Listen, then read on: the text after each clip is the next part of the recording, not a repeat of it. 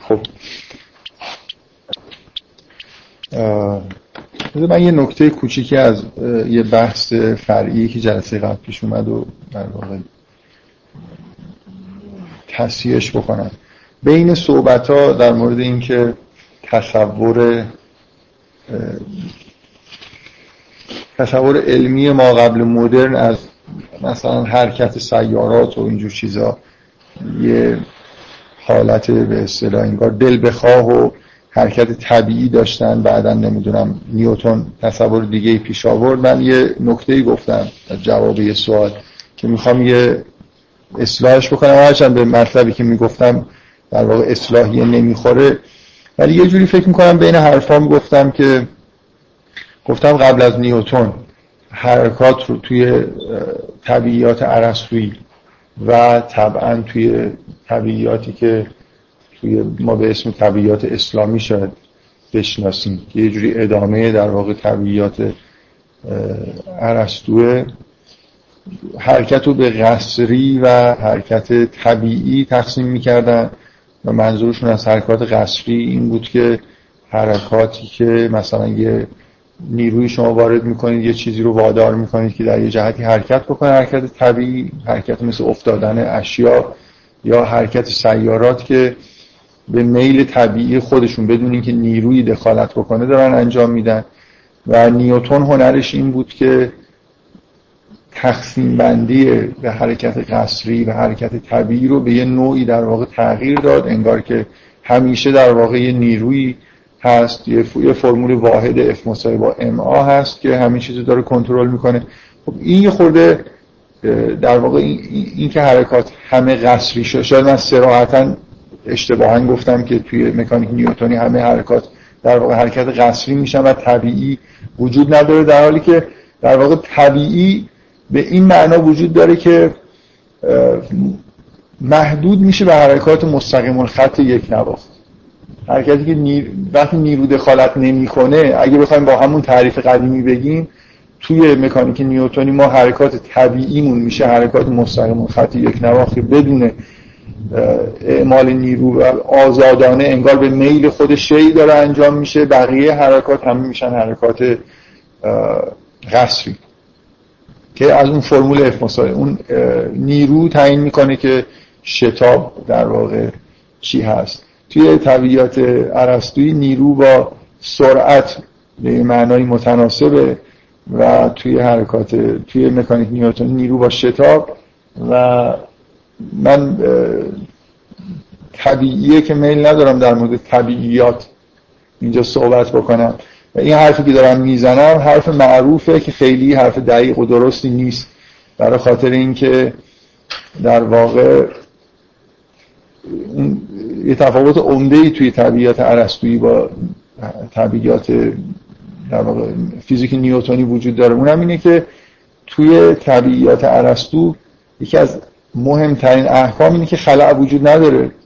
بنابراین همه حرکات در ملع دارن انجام میشن.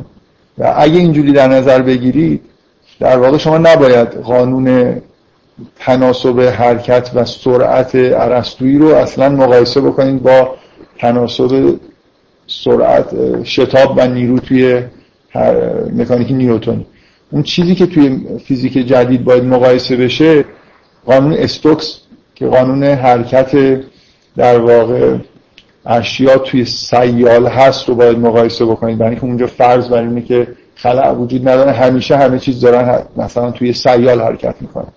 اینجوری اگه نگاه بکنید بعدا قانون اون چیزی که ارسطو به طور شهودی میگه درسته. یعنی نیرو با سرعت شیعه که تناسب پیدا می‌کنه نه شتاب. معمولا توی مقایسه کردن یه حکم به اصطلاح توی یه پارادایم با یه پارادایم دیگه همیشه اینجور خطاها وجود داره که یه چیزی رو انگار ما فراموش می‌کنه. مثلا اون یه جور دیگه داره به دنیا نگاه می‌کنه یه جور دیگه ای مثلا اینکه خلع وجود نداره خیلی مهمه توی طبیعیات ارسطو. و اینکه و خیلی مهمه که توی طبیعیات پست مدرن بعد از نیوتون هم به نظر میاد کم کم خلع وجود نداره. منتها کم کم. نه خیلی. من اینجور بحثا رو دوست دارم. گاهی وارد یه بحثی که دوست دارم میشم که رفت نداره بعد ادامه پیدا می‌کنه. مثل همون جلسه قبلا تقریبا همین اتفاق افتاد. منتها این یه مورد که موضوع فیزیک و اینجور چیزاست احساس می‌کنم که حضارم دوست دارن یعنی مورد یه جور انحرافیه که هممون بهش رضایت میدیم. من کمتر میشه که یه چیزی سر کلاس بگم بعدا مثلا بعد از جلسه و با ایمیل و اینا به اندازه این حرفایی که در مورد science و فیزیک و اونجور چیزا می‌زنم عکس‌العمل نشون بدید. برای خاطر اینکه هممون در واقع جزو مبتلا به هممون هست. اینکه میگم خلأ در طبیعیات پست مدرن داره دوباره ظاهر میشه یا ظاهر شده خب اولا به دلیل وجود این بحث های مربوط dark matter و dark انرژی اینجور چیزاست که یه جوری احساس که همه جا پر از خلع در واقع وجود نداره. همه جا پر از یه چیزیه به وجود اومده. و شاید مهمتر از این همونطوری که خود انیشتن میگه انیشتن خیلی محافظ کارانه و با به اصطلاح کوتاه و مختصر و مفید به این موضوع اشاره می‌کنه. نسبیت عام یه جوری بازگشت از نظر انیشتن بازگشت اتر بود. یعنی اگه تو نسبیت خاص اتر اینکه همه جا پر از یه چیز سیال نفی شد نفی شدن به این معنا که انیشتن نشون می‌داد نشون که نمی‌داد. یه مدلی در واقع ارائه می‌داد که توش اتر وجود نداشت و به نظر می اومد که موضوع اتر تموم شده است. بعدا توی نسبیت عام اینکه فضا انحنا پیدا می‌کنه که انگار یه چیزی وجود داره. در اون جایی که ما میگیم خلع هست یه چیزی وجود داره که می‌تونه انحنا پیدا بکنه. و تو اون مقاله اولش وقتی که حرف از خمیدگی فضا و اینا می‌زنه یه جمله کوتاهی داره که این میگه این یه نوع اتر جدیده مثلا. انگار یه جور تصوری از عالم که باز همه جا پر از یه چیزیه که می‌تونه خم بشه. خلا اگر معنای یه چیز عدم باشه هیچی نباشه. معنی نداره که شما بگید که مثلا یه جور خمیدگی درش به وجود اومده. انگار یه چیزی تو سراسر دنیا انگار یه چیزی هست که می‌تونه حالا تغییر شکل پیدا بکنه بعدا اشیا روش در واقع حرکت بکنه. این نکته این که من شاید این جمله رو گفتم گوش نکردم ببینم در در چون تصورم اینه که شاید گفته باشم دارم اصلاح می‌کنم. اگر گفتم که نیوتون دو نوع حرکت توی مکانیکش نیست یه نوع حرکت این اشتباس برای اینکه در واقع حرکت طبیعی خیلی محدوده ولی وجود داره. حرکت مستقیم خط یک نواخت.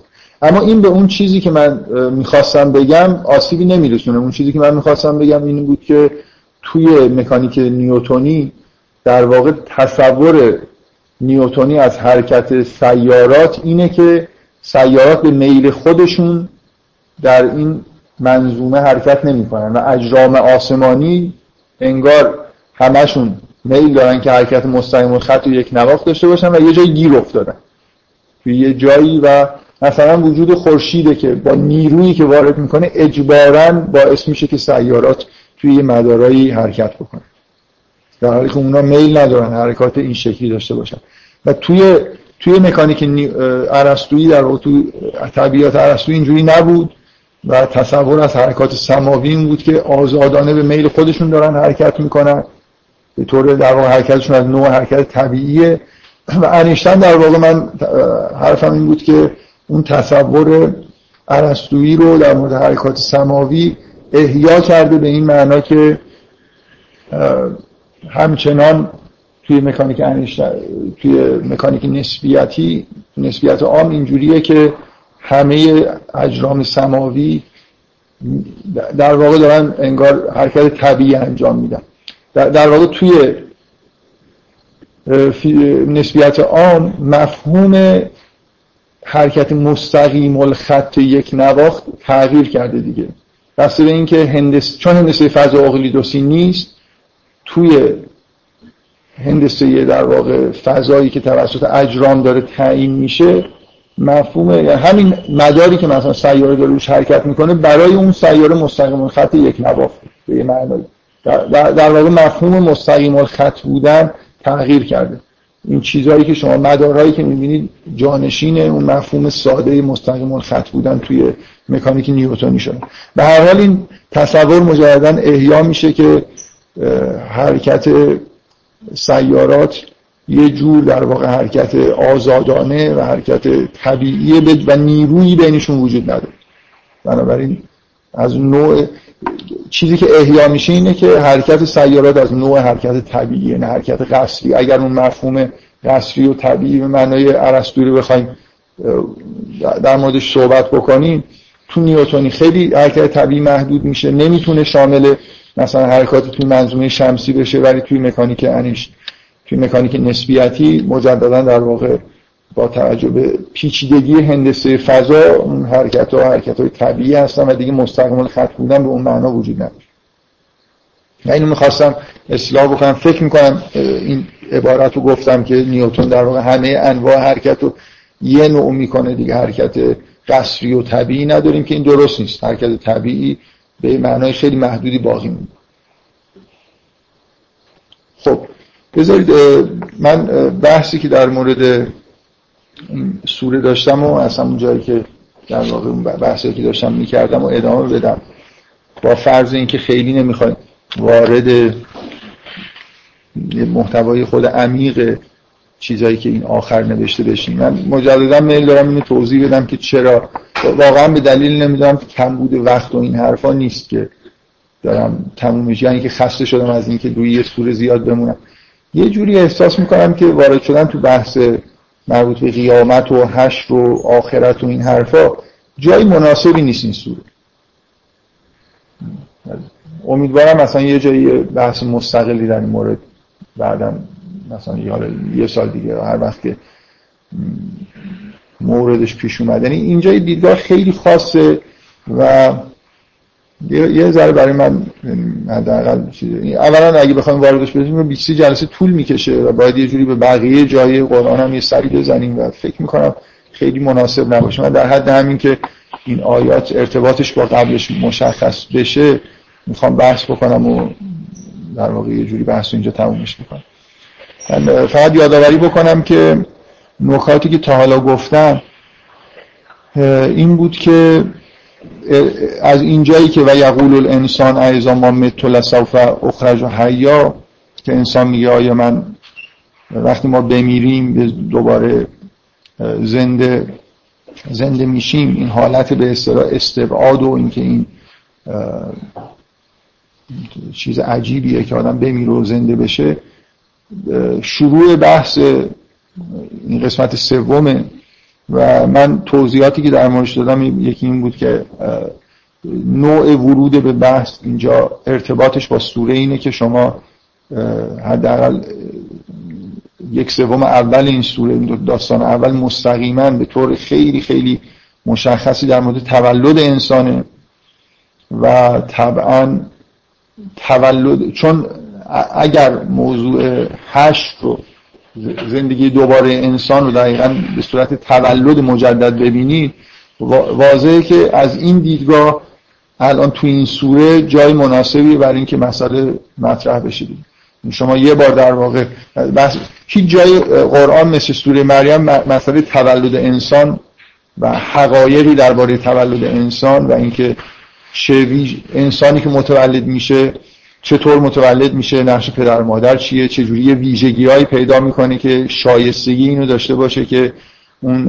ویژگی های پدر و مادر یه جوری درش بروز بکنه و ارث ببره و این حرفا. هیچ جای قرآن شما سوره جایی ندارید که اینجور به این در واقع موضوع پرداخته باشه. طبعا ورود به مسئله قیامت از این دیدگاه کاملا اینجا طبیعیه که در واقع نکته اینه که شما اگه تولد رو بهش نگاه بکنید خیلی واضحه که متولد شدن از هیچ خیلی پیچیده تر و سختتر و عجیبتر از اینه که شما یه بار متولد بشید و دوباره بخواید تولد مجدد پیدا بکنید. اگه عالم به نظر من این موضوع لازم نیست که توی یه به اصطلاح کانتکست مذهبی حتی مطرح بشه. شما به طور کلی نگاه بکنید به اینکه اگر عالم قوانینش طوریه که اجازه میده که انسانی به وجود بیاد از هیچ بدون که سابقه ای از وجود داشته باشه این عالم باید شما بپذیرید که دوباره متولد شدن یه انسان توش ساده تر و طبیعی تره از اینکه از هیچ چیزی به وجود بیاد. شما مثلا فرض کنید اینکه یه رشته دی ان ای که اصلا وجود نداشته خیلی پست مدرن صحبت بکنیم با استفاده از ژنتیک. یه رشته دی ان ای که اصلا وجود نداشته وجود نداشته شکل گرفتنش سختتر از اینه که مجددا از روی همون رشته دی ان ای یه بار دیگه یه موجودی رو شما بازسازی بکنید. در, در, در واقع دفعه اول اینجوریه که یه رشته دی ان ای شکل می‌گیره و بعدا توی یه پروسه‌ای تبدیل میشه به موجود زنده. دفعه دوم اون دی ای رو دارید. اتفاقا این مثالی که می اومدن و در قرآن نقل شده که می اومدن استخوان مرده رو می آوردن می‌گفتن چطور ممکنه این استخوانی که پودر شده دوباره تبدیل به انسان بشه. یه دونه سلول اون استخوان شما بگیرید توش یه دی ای مثلا پیدا بکنید و بعد دوباره بازسازیش بکنید. اینکه امکان یه همچین چیزی هر وجود داره یه مسئله که از علمی یه جوری قابل توضیحه. بنابراین خیلی این دفعه قبل یه بخشی از بحث هم در واقع اختصاص به این داشت که این سوال و جواب اینجا سوال جوابی که از منطقی هیچ ابهامی نداره و کاملا درسته که جواب اون حالت به اصطلاح انکار به دلیل دشواری و این حرفا همینه که این سا... یعنی این دنیایی که من دارم می‌بینم که همچین اتفاق عجیبی توش میفته اون اتفاق نسبت به این عجیبتر نیست. یه جورایی طبیعی تر و ساده تر این یه نکته شروع در واقع بحث. نکته دوم این که اون ویژگی که این سوره داره که ظهور و غیاب انسان ها رو یعنی زندگی موقتشون تو این دنیا مرگ و بعد اینکه کسانی میان جانشین میشن و همینجوری سلسله از انسان ها و از یه جایی مثل رودخانه شروع شده. در هر لحظه شما یه آدمایی می‌بینید اینا میمیرن نسل های بعدی در واقع میاد. اون چیزی که توی این سوره به طور خاص داره بهش اشاره میشه مخصوصا با این ویژگی که بیشتر در واقع متمرکز روی نسل انبیا هست که به دنبال همدیگه ظاهر میشن. ولی بعد از اینکه اون ذکر انبیا تموم میشه در مورد انسانهای غیر انبیا این حرف زده میشه که مثلا فخرف من بعدهم خلفون اینکه به هر حال این خلا جانشین شدن انسان ها به جای همدیگه چه انبیا باشن چه غیر انبیا شما این چیزیه که در طول تاریخ می‌بینید و قیامت رو می‌تونید از این دیدگاه بهش نگاه بکنید که لحظه حشر همه انسان هاست یعنی اون آدمایی که در طول زمان اومدن و رفتن یه لحظه همشون با همدیگه در یه جایی جمع شدن. مثل اینکه رودخانه ای که از انسان ها ما می‌بینیم که داره حرکت می‌کنه به یه سامانی می‌رسه به یه جایی میریزه و همه در کنار هم دیگه ظاهر میشه. این ویژگیه که ما بهش میگیم هش و توی این آیات به این نگاه از جهت به اصطلاح هشت فورب بکرن نحشرن نهم و شیاطین ثم لنحضرن نهم حول جهنم جسیر خب و نکته دیگه که من جلسه قبل اضافه کردم باز می‌خوام بهش اشاره بکنم اینه که باز یه ویژگی که توی این سوره هست مطرح کردن مسئله ارث که آدم ها در واقع یه جوری از هم دیگه ارث می‌برن و ارثی که اینجا روش تأکید خاصی هست اون رسالت جهانی که از ابراهیم شروع شده و به در نسل ابراهیم در واقع به نوعی ادامه پیدا می‌کنه. و هر باری که حرف از قیامت میشه به این یه بار شما می‌بینید که از این واژه ارث میاد. و یه جوری آخرت رو به عنوان مثل یه پدیده به ارث بردن یه چیزی داره بهش نگاه می‌کنه.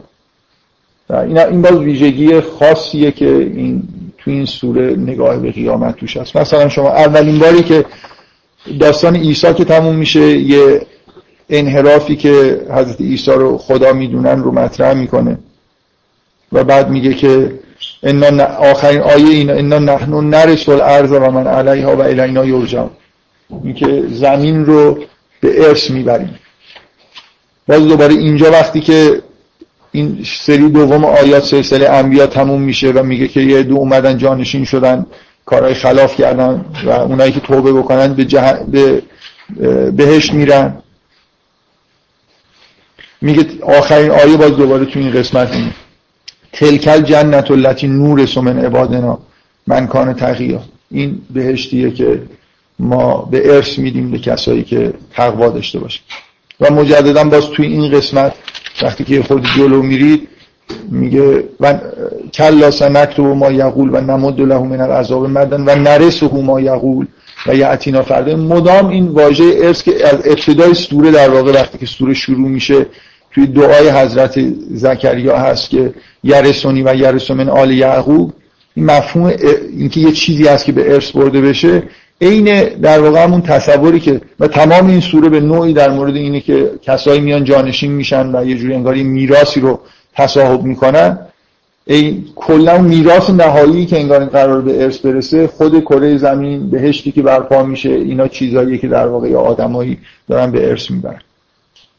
این سه تا جنبه که من تاکید دارم که بهش نگاه بکنید که با محتوای این سوره نگاه به آخرت اینجا متناسبه. شما اکثر آیه هایی که مربوط به آخرت هست تو قرآن نگاه بکنید مثلا به توصیف بهشت و جهنم فکر کنم آمار بگیریم سهم بیشترش در واقع توصیف بهشت و جهنمه و وضع مؤمنین و صالحین و مثلا مفسدین توی بهشت و جهنم.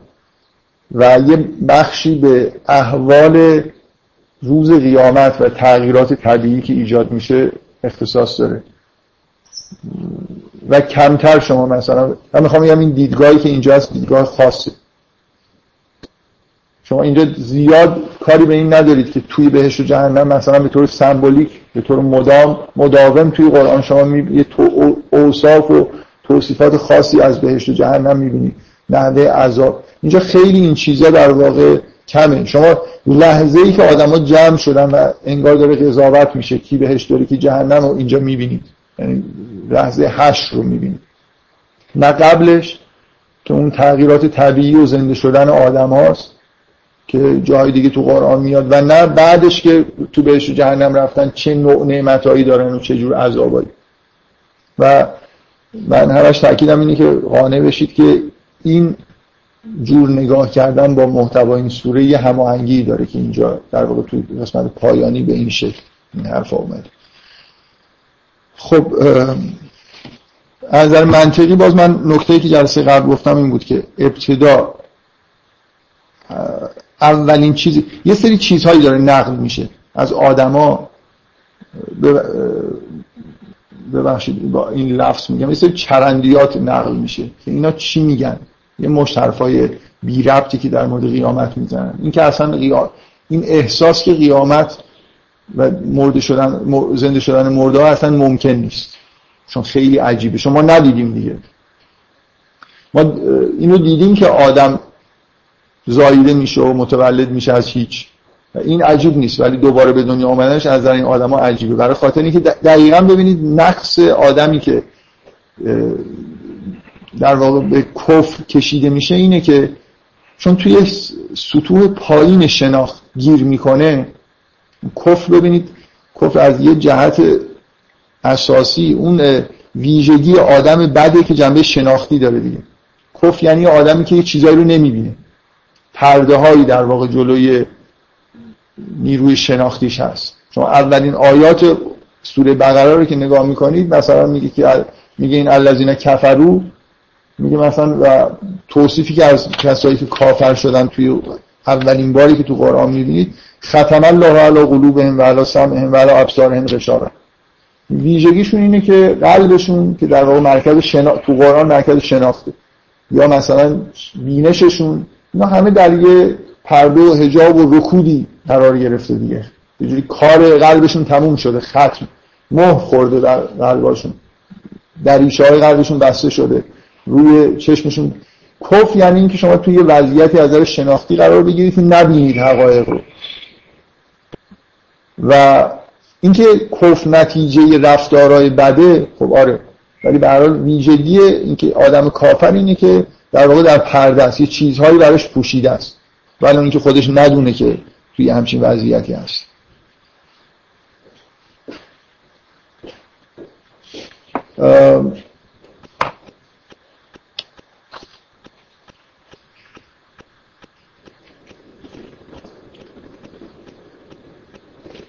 خب یه خورده من گم کردم چیزی که داشتم می‌گفتم. شاید از رو یاد داشتم نمی‌گفتم.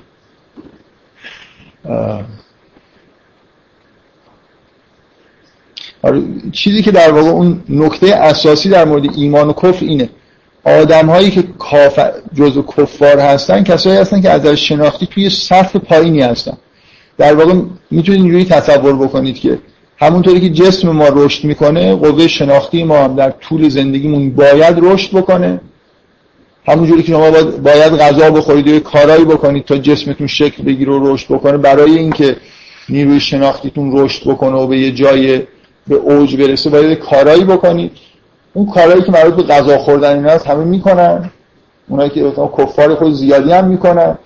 و اون کارهایی که مربوط به قوای شناختی درون ما هست رو نمی‌کنن. که مثلا یکیش خود امساک کردن اتفاقا از غذا از یه جایی به بعد مثلا چیزی مثل روزه گرفتن و اینا باعث رشد قوای شناختی میشه. و این گیر کردن توی مراحل اول در واقع رشد قوه شناختی دقیقا اینه که شما وزن بسیار بسیار زیادی به محسوسات می‌دید. اون, اون چیزی که در ابتدا همینجوری که انسان شروع می‌کنه در واقع به زندگی و شناختن همه ما داریم. اولین مرحله شناخته استفاده کردن از همین احساسات حس به اصطلاح. حسای حالا میگم پنجگانه یا حالا هر چندگانه که می‌خواد باشه. دیدن به همین معنای متعارفش مثلا شنیدن به همین معنای متعارف که صداها رو میشنویم. و قوه شناختی وقتی رشد می‌کنه اینه که پشت همین چیز ظاهری که می‌بینه می‌تونه چیزهای دیگر رو در واقع ببینه. شنیده ها براش مثلا معنی پیدا می‌کنه. بچه توی مثلا فرض تو گوشش مشکلی وجود نداره. شاید اصوات رو میشنه ولی معنی واژه ها رو هنوز نمیفهم ما تا یه جایی می‌رسیم که زبان رو مثلا یاد می‌گیریم و یه جوری می‌تونیم این پترنای رنگی که می‌بینیم رو تفکیک بکنیم. ولی اکثریت آدما تو همین سطوح متوقف میشن و جلوتر نمیرن. حالا به یه اصطلاحی که شاید خود مسامحه توش باشه اینی که اینجا تقابل بین حس و عقله یعنی شما یه واقعیت هایی رو با عقل در واقع درک می‌کنید. کم کم یه جور تفکر انتظایی این کاملا مسامحه آمیز این حرفی که من دارم می‌زنم برای واقعا اینجوری نیست. حالا منتها چیزی معروف اینه که اینجوری میگن. شما از یه سنینی به بعد کم کم یه جور در واقع تفکر انتظایی و عقل در وجودتون پیدا میشه که با اونها هم حقایقی رو کشف می‌کنید بدون اینکه جزء محسوسات باشن. و آدم کافر تو مراحل اولیه گیر کرده وزنش وزنی که به حس میده وزن به اون چیزایی که به طور محسوس دیده و شنیده. اینا در واقع براش یه وزن زیادی پیدا مثلا یکی از اعتراضای کفار به پیغمبر اینه که در مورد قیامت که میگن میگن ما سمعنا به هازافی آبان اولین. مثلا تا هم چیزی نشد ندیدیم کسی مرده زنده بشه. یعنی هر چی که دیدن براشون یه چیزی پیدا جز حقایق میشون چیزی که ندیدن جز چیزایی میشه که در واقع حقیقت نیست. و دقیقا مؤمن حالا اشاره کردم به همون ابتدای قرآن شروع سوره بقره چون در مقابل این آدما متقین هستن که الذین یؤمنون بالغیب. کسایی هستن که به چیزهای پنهانی دارن ایمان پیدا می‌کنن. چیزهایی که محسوس نیست دیدنی نیست. این ویژگی آدم مؤمنه که یه جور وارد مراحلی میشه که حالا باز با همین اصطلاح مسامحه آمیز عقل به معنای متعارف اگه به کار ببریم اونجوری که مثلا فلاسفه به کار می‌برن یعنی آدم مؤمن وقتی عقلش بهش چیزی میگه فرقی نمی‌کنه براش چندان با چیزی که دیده باشه. یعنی دیدن براش مل... چیز مهمی نیست. مثلا اگر شما توی این مباحثه می‌بینید که این آدما شک دارن و یه جوری بعید می‌دونن که انسانی که مرده زنده بشه دلیلش این نیست که عقلشون بهشون میگه که این چیز عجیبیه. دلیلشون اینه که تا ندیدن. در واقع اینقدر دیدن و ندیدن براشون ملاکه که باورشون نمیشه تا وقتی که یه چیزی رو نبینن باورشون نمیشه. و این این مقصد در واقع شناختشونه دیگه من حرفایی که می‌زنم یه جوری شاید همه قبول می‌کنن که آره الان یه آدم کافرم بیاری اینجا در این حد مثلا باز بکنی مسئله رو قبول می‌کنی که از نظر عقلی یه جورایی زنده شدن مجدد انسان تولد مجدد نسبت تولد ساده تره مشکل تر نیست. ولی باز احساسش اینه که خب چون ندیده باورش نمیشه. یعنی وارد قوه شناختش بهش اجازه نمیده یه معقول. حتی اگه براش اثبات بکنه مثلا وجود خدا رو برای آدمی که کافره ثابت بکنه حالا اگه آدم منصفی باشه مثلا برهان رو بپذیر. ولی اینجوری نیست که واقعا وجود خدا براش در حد محسوسات بشه. یه جوری مثل اینکه یه چیزی که داره حقیقتی رو داره می‌بینه. حالا دیگه اجبارا قبول کرده که این برهان مثلا به نتیجه رسیده دیگه. و این مشکلیه که در واقع شما توی این سوال و جوابی که اول این قسمت هست می‌بینید. یعنی آدما چرا نسبت به اینکه یه مرده ای زنده بشه مشکل دارن؟ برای خاطر اینکه تا حالا یه همچیزی ندیدن. مشکلی ندارن با اینکه یه انسانی از هیچ به وجود بیاد چون اینو دیدن. حالا اگه یه جوری برید توی به صورت معقول نگاه کنی معقول نگاه کنی اصلا فراموش کنید چی, چی ندیدی عقلتون بهتون میگه که این دومی از اولی راحت بنابراین هیچ استعبادی نیست. یعنی اگه موجودی از هیچ به وجود بیاد سختره تا اینکه به وجود بیاد دوباره مثلا محو بشه یه بار دیگه به وجود بیاد. به هر حال این استدلال عقلی احتیاج به یه جور رشد روانی واقعی داره که به دل آدما بشینه و یه جوری در واقع قانع بشن و اون چی اون حقیقت رو به یه معنایی ببینن. در واقع دیدن با غیر از چشمی که محسوسات رو می‌بینن خب من دفعه قبل این موضوع رو در موردش مفصل صحبت کردم. اعتراض اول بنابراین اعتراض اینی که اصلا قیامت امکان داره یه همچین اتفاقی هش اتفاق بیفته یا نیفته که یه جواب منطقی و معقولی در واقع توی قرآن در موردش اومده. اعتراض دوم اون حرف چرند دومی که گفته میشه من میگم کلمه چرند رو به کار نبرم. کلمه لغو شاید بد نیست به کار برم. من نمی‌خوام روی این تاکید بکنم ولی شاید دلیل این که یکی از توصیفات جنت توی انتهای قسمت دوم که تنها توصیفی که در موردش میاد اینه که لا یسمعون فیها لغوا الا سلاما یکی از خوبی های جنت اینه که شما حرفای چرند و پرند توش نمیشنوید. انگار یه جوری این مقدمه است که آدم ذهن شما رو آماده بکنن که وارد قسمتی داریم میشین که یه مش حرفای چرند و پرند آدمایی که نمی‌فهمن رو قرار نقل بکنیم و جواب داده بشیم. این نمونه سخن لغو همین چیزایی که اینجا دارید می‌بینید دیگه و همون چیزایی که من زمان از عیسی گفتن همون چیزایی که پدر ابراهیم مخصوصا به ابراهیم گفت. این دنیا یه جوریه که شما هر کی می‌خواید باشید حرفای چرند و پرند زیاد میشنوید. خلاص این آدما اطرافتون هستن.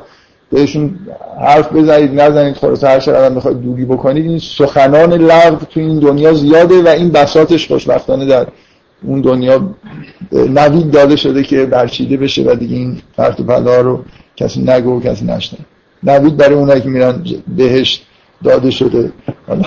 در, در اونجا از این خبران و دومین سخنی که اینجا هست و باز شاید از اون اولی هم یه جورایی درجه چرند بودنش بالاتره. اینه که میگن که میگه ورزا تطلا علیهم آیاتنا بینات قال الذین کفروا للذین آمنو ایل فریقین خیر مقاما و احسن ندید یعنی استبعاد دوم مشکل دوم این آدما اینه که شما میگید که خدایی وجود داره بر همه عالم حاکم حاکمه. الان که می‌بینیم که همه نعمت رو به ما داده شما آدم های اصولا بدبختی هستید. معمولا اینجوریه که مؤمنین یه عده در واقع از فقرا و اینا مثلا هستن و آدمایی که جزو سردستای کفار هستن آدمایی هستن که خیلی ثروت رو در ناز و نعمت زندگی می‌کنن.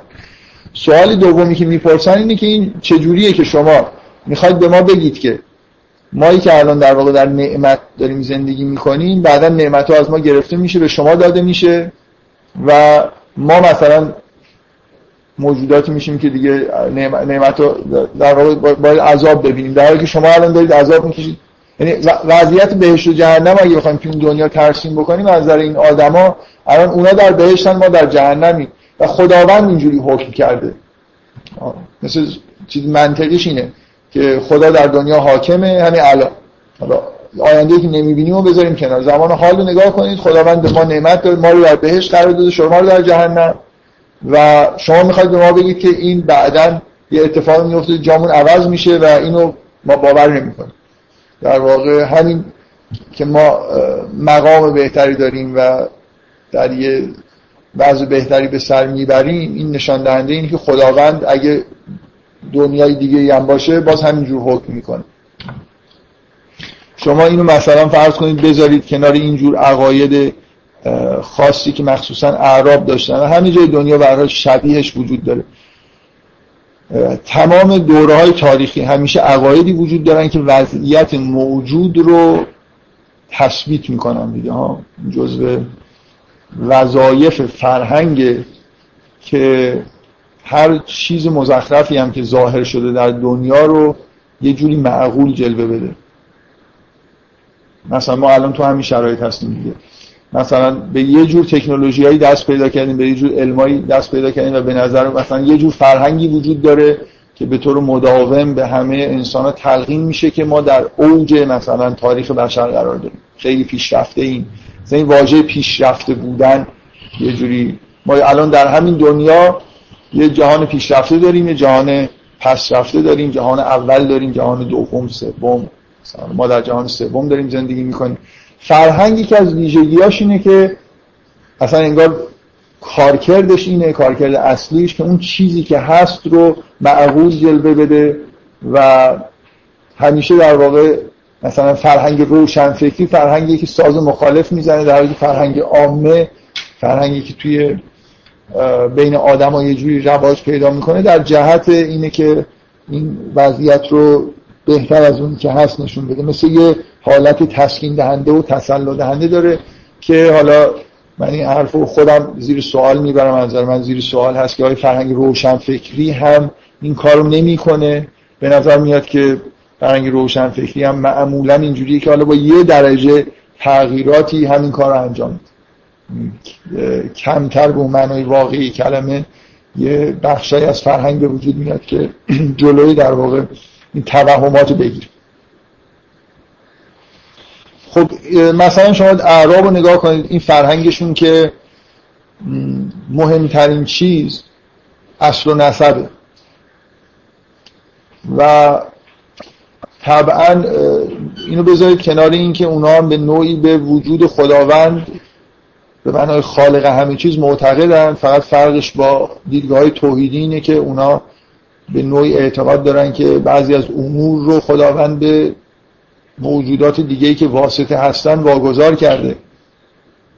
در هر حال امور همچنان تحت نظر خداوند و یه موجوداتی داره اداره میشه. وقتی نعمتی به کسی می‌رسه مثل اینکه حالا خدا یا خدایان این نعمت رو دادن. و اصولا شما می‌بینید که اصل و نسب تو این که چه نعمتی به شما برسه یا نرسه خیلی دخالت داره.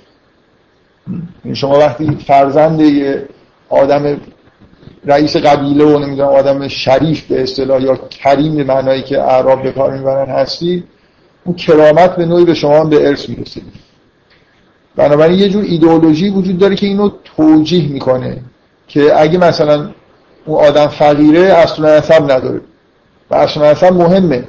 حق این آدمیه که این آدمی که خیرون, خیرون مقامن و احسن و ندیا این آدمی که آزاده و از آدمیه که مال داره و در نعمت داره زندگی می‌کنه با یه حقی به این رسیده. برای خاطر اینکه اصل و نسب داشتن چیز خیلی مهمیه و خداوند انگار اینجور حکم کرده. می‌دونید من می‌خوام این تصور رو در واقع در نظرتون قدرتش رو بیشتر بکنم که این اعتراض چرا جا داره که پرسیده بشه از نظر اونا؟ اونم اینه که خداوند مثلا شما خودتون ذهنتون یه لحظه متمرکز بکنید روی این که اصل و نسب مهمترین چیز ارزش انسان هاست. کرامت به این معنا که شما آدم کریمی هستید اگر آدم با اصل نسبی باشید به آدمای شناخته شده و مثلا افرادی که در گذشته زندگی می‌کردن جد و آبادتون آدمای کریمی بودن شما هم کرامت پیدا کردید. این چیزی که در عالم داره واقع میشه خداوند اینجوری خواسته که آدمایی که مثلا پادشاهه پسرش هم پادشاه میشه کسی که رئیس قبیله است اموال زیادی داره این اموال به ارث می‌رسه. بنابراین به نوعی شما رد پای خداوند رو در این چیزی که در این دنیا هست می‌بینید و بنابراین شک برانگیزه که خدا نظرش تغییر بکنه. مثل اینکه تصور اینا از این حرفا اینه که انگار شما دارید میگید که خدا داره با ما بازی می‌کنه. الان داره ما رو گول می‌زنه. مثلا نعمت رو به ما داده. بعد ما فکر می‌کنیم که خب اوضاعمون خوبه. بعد یه دفعه اون دنیا همه رو برعکس می‌کنه. میگه نه مثلا شماهایی که اصل و نسب داشتید و من بهتون نعمت دادم حالا همه نعمت ها رو می‌گیرم میدم به آدمای بی اصل و نسبی که اون دنیا نعمت نداشتن. همه فرهنگ یه جوری وضعیت موجود و اینکه یکی پول داره یکی در واقع بی پوله اینا رو یه توجیهاتی براش میارن که جنبه معقول پیدا می‌کنه. یعنی یه جوری وصل میشه مثلا به اراده خداوند وصل میشه به یه چیزایی که شبیه اراده خداونده قوانین طبیعی و این حرفا. و طبعا اینکه یه تحولاتی اتفاق بیفته و برعکس این بشه خود قبولش دشوار میشه.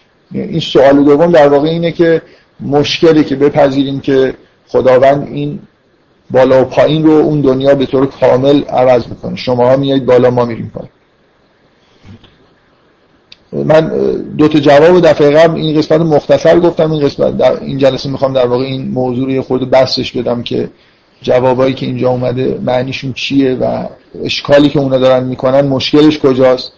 چیز در واقع چرند بودنش چرا از چه جهته؟ دفعه قبل کلا گفتم که موضوع چیه ولی حالا می‌خوام یه خورده چیزایی رو اضافه بکنم. تا جایی که وقت بشه. بذارید من اشاره بکنم به یه مفهومی که دو تا در واقع جواب اینجا هست. جواب اول اینه که اصولا این چیزهایی که شما دارید و فکر می‌کنید که خیر مقامن و احسن و نبیا این چیزی که بهش اشاره می‌کنید که شما برتری دارید نسبت به کسایی که مؤمن هستن و باورتون نمیشه که مؤمنین مثلا یه جوری به چیز برن به بهش برن شما به جهنم برید. اینا چیزاییه که همین دنیا می‌بینید که داده میشه و گرفته میشه. بنابراین این استدلال اینجاش در واقع مشکل داره که شما انگار جوری دارید استدلال می‌کنید که انگار اینا به شما داده شده حداقل تو این دنیا رو مطمئنید که تا قبل از بمیرید همه این چیزها رو دارید ما می‌دونیم که اینجوری نیست. همین آدمی که الان پول داره می‌تونه در اثر یه اتفاقی تو همین دنیا این چیزا ازش گرفته بشه. بنابراین این یه مشکلی که توی خود صورت استدلال اگه به صورت استدلال در بیاریم حرفشون وجود داره. و نکته دوم که اون نکته خیلی اساسیه که جزو نکات اساسی که به طور مداوم در واقع در قرآن بهش اشاره میشه اینه که در واقع به ظاهر دنیا که نگاه می‌کنید ممکنه همچین توهم پیش بیاد که شما وضعتون بهتره. در باطن همین الان هم آدمی که هدایت شده است در بهشته شما همین الان در جهنم هستید. این نکته اساسی اینجاست. که اصلا کل این تصورتون همین الان در واقع همراه با توهمه که فکر می‌کنید که یه چیزی دارید. من می‌خوام یه خورده این موضوع رو توی سوره روم که این موضوع توش خیلی برجسته است بهش کلا این خورده اشاره کردم به این موضوعات. ولی خب اونجا توی یه جلسه خیلی دستشون خیلی چیز نکردم خیلی باز نکردم موضوع. ایشون آب مسئولش ایشون بود. مدت که نبود آب هم نبود. جالب. خب. ببینید من تو این جلسه هم به طور خیلی مختصر یه چیزی گفتم. می‌خوام یه خورده این موضوع رو باز بکنیم. یه تفاوتی وجود داره بین چیزهایی که حقیقی هستن و چیزهایی که اعتباری هستن. در واقع این نکته اگه بخوایم اینو به طور خیلی دقیق صورتبندی بکنیم چیزی که مدام در واقع در مورد آخرت صحبت میشه مثل اینه که داره به شما میگه که اون چیزهایی که اعتباری هستن تو اون دنیا از بین میرن و اون چیزی که باقی میمونه چیزهای حقیقی هم. من چندین بار به دلایل مختلف این کتابی که می‌خوام اشاره بکنم اشاره کردم. هرچند خیلی کتاب جالبی نیست. ولی به هر اینکه یه متفکر غربی یه کتاب در این مورد نوشته خودش جالبه. تا یه حدی سعی می‌کنه که موضوع رو یه جوری با مثالهای ساده بفهمونه. کتابی هست از اریک فروم به اسم داشتن و بودن یا, یا بودن. داشتن یا بودن اساس بر این می‌ذاره که ما یه چیزهایی رو داریم و یه چیزهایی رو هستیم. من ویژگی های خودم مثلا اینا رو دارم زندگی می‌کنم. و اون چیزی که تو جیب من هست یه چیزیه که دارم. هرچند خیلی خوب توضیح نمیده ولی به هر حال به نوعی همین حرفو داره می‌زنه. رابطه من با یه سری چیزا در دوران حیاتم رابطه قراردادیه. مثل نمونه خیلی واضح و مشخصش مالکیت. مالکیت اشیا. اینکه یه شیعی مال منه این نظر اریک فروم از نوع داشتن. ولی اینکه مثلا من یه دانشی دارم هرچند کلمه دارم رو باز به کار می‌برم ولی این نوع داشتن به اصطلاح اون از نوع بودنه. اینجوری نیست که طبقه قراردادی من یه دانشی رو دارم. من به معنای واقعی کلمه یه دانش دارم. یه جور داشتن به معنی اینکه جزء انگار هستی منه. بر اساس قرارداد مال من نیست. اینجوری نیست که یه نفر کاغذی رو امضا کرده باشه که این آدم این دانش رو داره. ولی اینکه این اشیا مال منه اینا طبق قرارداد مال منه.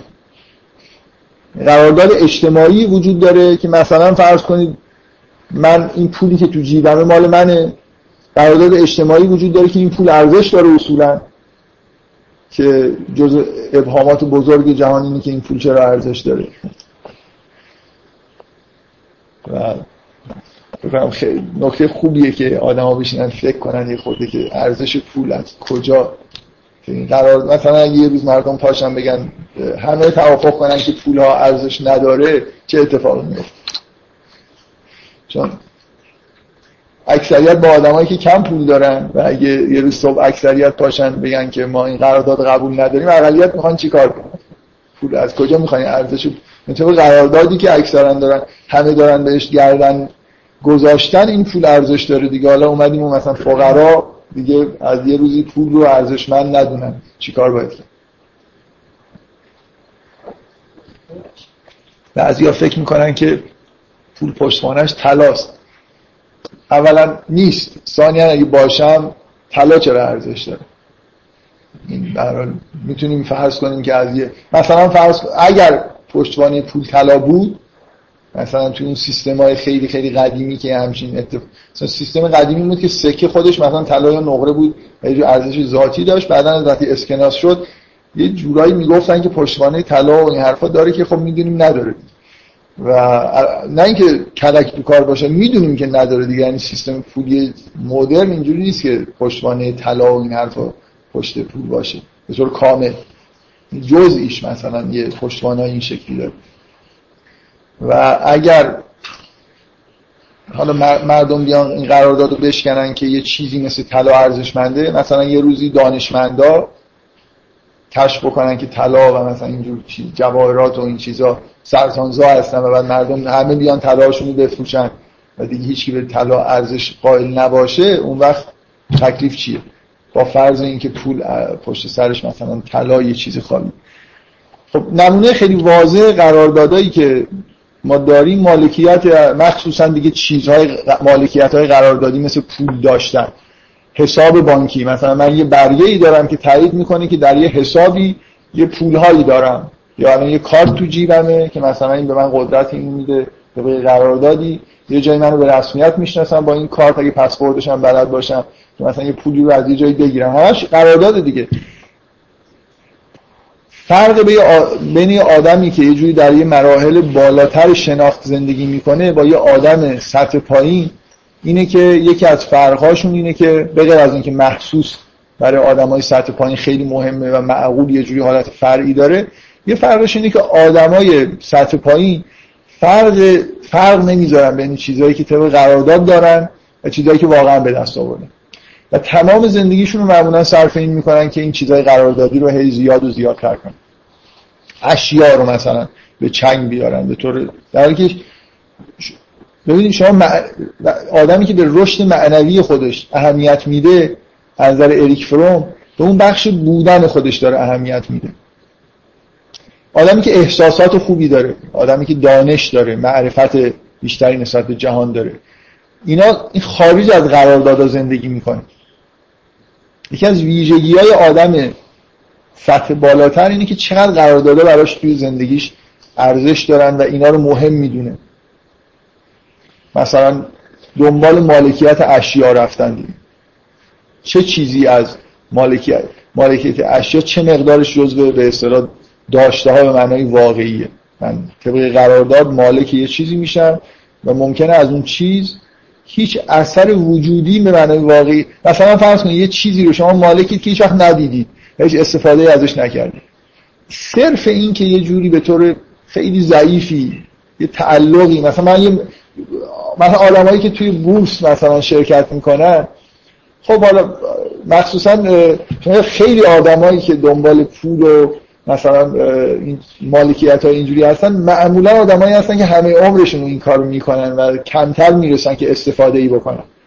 مثلا آدمایی که میرن تو بورس از صبح تا شب مثلا اونجا هستن معامله می‌کنن هی وضعشون بهتر میشه. اینجوری نیست که مثلا فرض کنید پول بگیرن و خیلی خرجش بکنن. یه تیپ آدمای اینجوری هم وجود داره دیگه. تیپ آدمایی که هی پول رو پول می‌ذارن یا مثلا خونهش توی خونه خیلی ف... خیلی فقیرانه زندگی می‌کنن بعضیا خیلی آدمای خیلی خصیص و خیلی پولی مثلا حس پول خرج کردن هم ندارن. صرف اینکه یه چیزی رو دارن. مثلا حساب بانکیشون تعداد صفراش داره زیاد میشه و اینا بهشون یه لذت میده دیگه. این واقعا دیوانگی محض دیگه. اینکه آدم به یه در واقع مثل اینی که من دلم خوشه به این که دیگران منو پولدار می‌دونن. برای اینکه طبق قراردادم پول دارم دیگه. مثلا من نمی‌دونم منظورم می‌فهمید یا نه. نقش دیگران ببینید تو زندگی آدمی که اینجوری داره زندگی می‌کنه خیلی مهمه. تو قراردادها من وقتی معرفت دارم وقتی نمی‌دونم احساس خوبی دارم شاد هستم این مهم نیست که دیگران بدونن که من شادم یا قبول بکنن که من شادم یا معرفت دارم. دارم دیگه حالا مردم می‌خوام بدونن اصلا آدم دیگه ای باشه یا نباشه. ولی اگه هیچ آدم دیگه ای نباشه پولدار بودن اصلا یعنی چی؟ من پول دارم می‌خوام چیکار کنم حالا باش؟ اینکه این اشیا مال منه یعنی چی؟ اصلا اینا در واقع اینا یه بخشی از انگار نفو اینجور زندگی کردن نفوذ دادن دیگران به زندگی شخصی خودمه.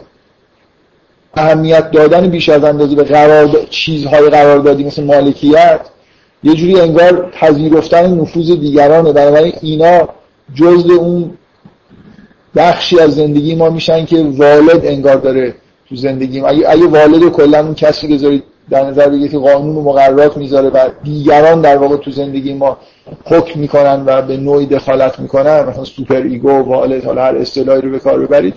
اینجور زندگی قراردادی و دخالت دادن قراردادا به نوعی در واقع زندگی کردن توی چشم دیگران توی بیش از اندازه در واقع اجتماعی بودنه که این در واقع من تمام دانشم چیز شد. پیش شد. توی اتفاق مهمی نیفتاد. مرسی خب. اون, اون چیزی که مدام در مورد بهشت و جهنم توی قرآن بهش اشاره میشه مثلا حرف از این می‌زنیم که ظاهری وجود داره باطنی وجود داره. یه بخش عمدهش همینه دیگه. من تو اون جلسه مثلا اگه باشه مثالی که اونجا هست همین بلافاصله به عنوان چیز ظاهری حرف از پول و ثروت و مثلا مالکیت به این معنا میاد. مالکیت یه چیز خیلی ظاهری این که خیرون مقامن و احسن ندیا اینجا میاد ببینید مقام از این نوعه. سلسله مراتب اجتماعی که ما در واقع جامعه ایجاد می‌کنه و بعد یه آدم رو به عنوان رئیس مثلا تعیین می‌کنه. بعضی از آدم وقتی رئیس میشن دیگه درونشون هم انگار رئیس میشن دیگه. یعنی اصلا رئیس بودن به معنی اینکه دیگران پذیرفتن که تو مثلا رئیس باشی این به شدت در درونشون هم چیز می‌کنه نفوذ پیدا می‌کنه. یه آدم رشد یافته اینجوری نیست. یعنی فرقی نمی‌کنه حالت درونیش با اینکه دیگران بگن تو رئیس هستی دیگران بگن تو رئیس نیستی. یه آدمی که واقعا به معنی واقعی کلمه اهل دانش و معرفته اصلا براش مهم نیست که مدرک داشته باشه یا نداشته باشه. چون مدرک اونی که دیگران تایید کردن که تو این دانش رو داری مثلا در حد دکترا بلدی. و اگه مدرک نداشته باشه در خیلی آدما واقعا دانششون همینه که میرن دنبال این مدرکه رو بگیرن و مردم رو می‌بینید دیگه. یه آدمی مثلا یه حرفی بزنه مدرکش نداشته باشه خیلی گوش نمیدن. در خاطر این با علم به معنای واقعی با قرارداد اجتماعی بیشتر سر و کار داره. این این چیزیه که فکر می‌کنم خیلی مهمه. یعنی تو فهم بحثایی که در مورد دنیا و آخرت هست اینکه در تفاوت اساسی دنیا با آخرت انگار این که این دنیا یه لایه هایی توش وجود داره. همین لایه های قراردادی که خیلی واقعی نیستن. بر اساس قرارداد به وجود میان. همه اینا در آخرت به طور کامل از بین میرن این لایه های قراردادی. مالکیت اشیا به این معنایی که در این دنیا هست کلا شما وقتی که از این دنیا میرید دیگه مالک قراردادی جامعه ای وجود نداره. توی این سوره دو بار فکر می‌کنم روی این تاکید میشه جای دیگه قرآن هم میاد. که اون روز روزیه که یعتینا فردن. جامعه دیگه به معنایی که الان ما داریم توی اون دنیا وجود نداره قرارداد اجتماعی نداریم. امور اعتباری جمع میشه از این دنیا. و آدمایی که دلشون خوشه به چیزهای اعتباری در واقع ضرر می‌کنن آدمی که معرفت داره آدمی که مدرک داره مدرکشون دنیا نمی‌تونه ارائه بکنه. حالا چه تقلبی باشه چه واقعی باشه فرق نمی‌کنه. واقعیش هم نمی‌تونه ارائه بکنه چه برسه تقلبیش. آدمی که مدرک نداره ولی دانششو داره دانششون دنیا در واقع یه انگار باش میمونه. به معنای حالا من نمی‌خوام خیلی روی این بحث بکنم که دانش چه چیزایش میمونه چه چیزایش نمیمونه. در یه شرایطی برای دانش هم به معنای واقعی کلمه برای رسیدنش اون دنیا یه شرایطی ظاهرا داره. تو قرآن هم اشاره به این موضوع میشه. ولی به هر حال موضوع اینه که اون چیزای قراردادی از بین میرن. ما وارد دنیایی میشیم که دنیای حقیقت صرفه.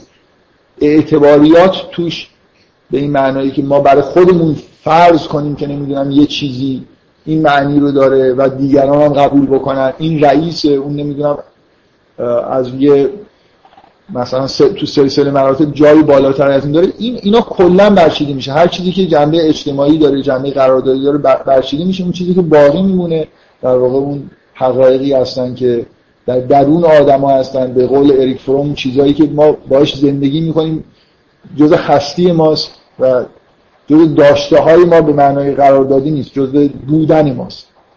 دانشی که جز بودن ماست نمی‌دونم احساساتی که باش داریم زندگی می‌کنیم و جزء ماست به معنای حقیقی مال ماست. ما یه جور مالکیت حقیقی داریم یه جور مالکیت قراردادی. مالکیت قراردادی ادامه پیدا نمی‌کنه. یه،, یه نگاه به اون دنیا و تفاوتی که دنیا می‌کنه اون دنیا می‌کنه با این دنیا اینه که اون دنیا دنیای حقیقت دنیای مجاز نیست دنیای اعتبار نیست. و همه این جور چیزای قراردادی رو در واقع جمع می‌کنه. خب برای این آدما چیزی نمیمونه دیگه. این آدمی که الان می‌بینید اصلا مشکلشون اینه که دلشون خوشه به اینه که الان خیرون مقامن و احسن و ندیگن هستن. یعنی یه جوری بر اساس قراردادهای اجتماعی در یه وضع بهتری زندگی می‌کنن. در حالی که وضعیت درونیشون وضعیت خوبی نیست. در این نگاهشون به ظاهره و چون نگاهشون به ظاهره خودشون رو در بهشت فرض می‌کنن و دیگران رو در واقع که از ظاهر دنیا بهره نبردن طبق قراردادهای اجتماعی از ارازل به قول به حضرت نوح می‌گفتن که اینا ارازل ما هستن که دنبال تو هست راه افتادن و ما جزو مثلا آدمایی هستیم که اشراف هستیم. این شرف های اینجوری در واقع اون دنیا ادامه پیدا نمی‌کنه و مشکلی که پیش میاد همین. بنابراین این حرف این حرف در واقع اساسش اینه که همون اشتباهی رو که تا الان تو زندگیشون انگار عملا کردن بیش از اندازه دنبال همین چیزا رفتن در اساس همین اشتباه هم دارن یه استدلال کاملا بیخود می‌کنن. اونم اینه که خودشون رو در واقع بالاتر دارن فرض می‌کنن در وضعیه در مقام بهتری دارن فرض می‌کنن. اشتباه کردن که تو زندگیشون دنبال همین مقامات اینجوری رفتن و حالا هم که در ادامه اون اشتباهشون دارن استدلال می‌کنن که ما به مقام بالاتری رسیدیم شما در مقام پایینتری هستید و بنابراین اون دنیا هم همینجوری ادامه پیدا می‌کنه. نکته ای که بهشون در واقع تذکر داده میشه همینه که شما اگه دقت بکنید اولا قراردادها و داشته های قراردادی ویژگیشون اینه که همین فردا ممکنه از بین بره. اینا چیزای مب... شما نمی‌تونید خیلی راحت تصور بکنید که یه آدمی که مثلا به عرفان رسیده عرفانش رو یکی بیاد ازش بگیره. بدزده مثلا. دست آدما به اون امور غیبی نمی‌رسه. به این عالم ظاهری می‌رسه. دزدی توی امور اعتباری اتفاق میفته مالکیت های اشیا برای آدما قرارداد رو یه نفر می‌تونه نقض بکنه. ولی حقایق رو به این راحتی نمیشه نقض کرد. یه آدمی که در مراتب عرفانیه در مراتب عرفانی خودش هست و دست کسی هم انگار بهش نمی‌رسه. ولی این آدما مال و اموال همه چیزشون رو می‌تونن از دست بدن. بنابراین یه نکته موقت بودن این وضعیت واقعی نبودنش قراردادی بودنش هر لحظه در واقع ممکنه که اینا خودشون از بین برن از این دنیا در واقع خارج بشن یا تو همین دنیا که هستن یه جوری این چیزا رو از دست بدن. نکته اساسی اینه که در واقع اون اشتباه اگه بخوان تصحیح بکنن اینکه بیان به درون آدما نگاه کنن. این چیزی که بهشت واقعی هدایت شده بودنه به حقیقت رسیدنه که آدمایی که مؤمن هستن دنبال همین انگار رفتن. نکته اساسی اینه که آدمایی که به اون خیر مقامن رسیدن معمولا آدمایی که زندگیشون رو صرف همین کرد. شما اگه زندگیتون رو صرف معرفت و مثلا فرض کنید امور معنوی بکنید توجه کمتری به قرارداد اجتماعی داشته باشید طبعا احتمال اینکه رئیس بشید و نمی‌دونم خیلی مال به اون معنای اشیاء مثلا به دست بیارید خب کمتر. خود به خود اون آدمای معنوی تر میرن جزء افرادی که تو سلسله مراتب اجتماعی ممکنه جایگاه بالاتری نداشته باشن. اون آدمی که خیلی به این چیزا توجه می‌کنه خب طبعا دنبال همینه و میره و به همین چیزایی هم می‌رسه. و در واقع با دیدگاه های نادرستی که داره به یه جایگاهی می‌رسه که باز اون دیدگاه نادرستی در زندگیش داره تثبیت می‌کنه. که آدمی که همه زندگیشو صرف این بکنه که پولدار بشه خیلی سخت شما بهش بگید که این پول چندان چیزی مهمی نبود. یعنی همه زندگیشو گذاشته به اینجا رسیده و خب دیگه دشوار میشه این آدمی که همه زندگیشو گذاشته به خیر مقامت و احسن ندیگر رسیده حالا راحت نمی‌تونید بهش بگید که کل زندگیت اشتباهی چیزی دیگه باید تو زندگی دنبالش می‌رفت آدم مؤمن دنبال معرفت و هدایت میره می‌رسه اعمال صالح انجام میده و همینا رو می‌خواد. و بنابراین به نوعی در واقع همه انرژیشو صرف یه چیزای دیگه ای کرده به اون چیزای ظاهری توجه نکرده طبعا تو چیزای ظاهری هم به طور معمول پیشرفت نمی‌کنه. اکثریت مؤمنین در طول تاریخ جزو آدمای مثلا خیلی پولدار و اینا نیستن. معمولا رفتار مؤمنین با اون چیزای مالکیت های قراردادی اینه که یه از خودشون دور می‌کنن. یعنی اگه خودم پول بهشون برسه با دیگران می‌خوان تقسیم بکنن. خیلی دلبسته اون چیزا نیستن بنابراین بهش نمی‌رسه بنابراین نکته اساسی اینه.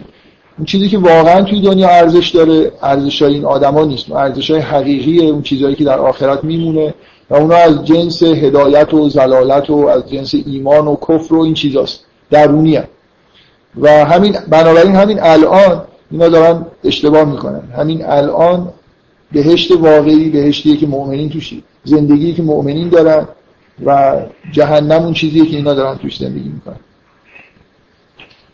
یه جور عدم امنیت مداوم. چون چون مالکیت قرار دادی قابل نقضه. و نمیشه یه آدم به این توجه نکنه که این یه چیز قابل نقضیه. مال داشته باشی قابل دزدیده شدنه. نمی‌دونم حساب بانکیتون ممکنه بانک مثلا این وضعیتی که الان داره پیش اومده و بیشترم پیش میره. یه بار ورشکستگی جهانی پیش میاد بورس مثلا سقوط می‌کنه وضعیت بانک ها بانک اعلام ورشکستگی می‌کنه. بعدا باید آدما برن مثلا چند روز تو صف وایستن ببینن می‌تونن یه پولی از بانک پس بگیرن یا نه.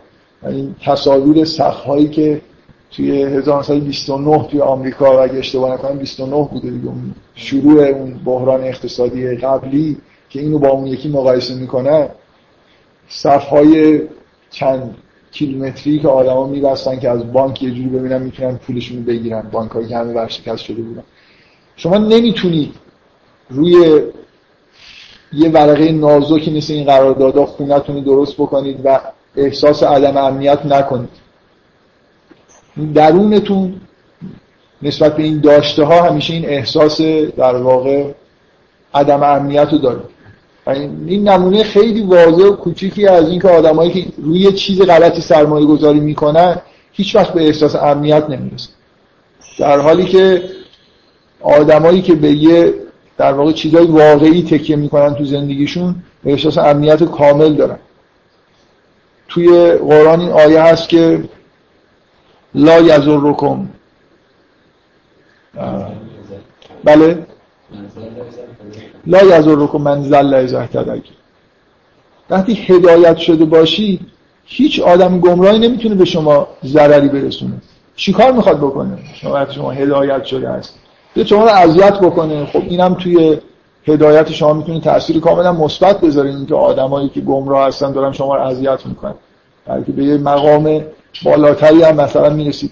به درون شما به اون جاهای واقعی وجود شما کسی دسترسی نداره که بخواد بیاد چیزی ازتون بدزده. با اذیت جسم شما رو تحت شکنجه و آزار قرار بدن. برای آدمی که واقعا هدایت شده این اصلا چیز منفی حساب نمیشه. این حالت امنیت کاملی که در سایه ایمان در سایه حقیقت در واقع به دست میاد این چیزیه که آدمایی که گمراه هستن در واقع ازش به نوعی محروم هست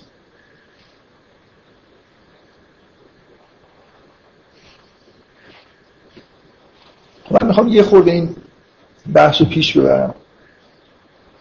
به یه چیزی یه خورده شاید عمیق‌تر می‌خوام اشاره بکنم.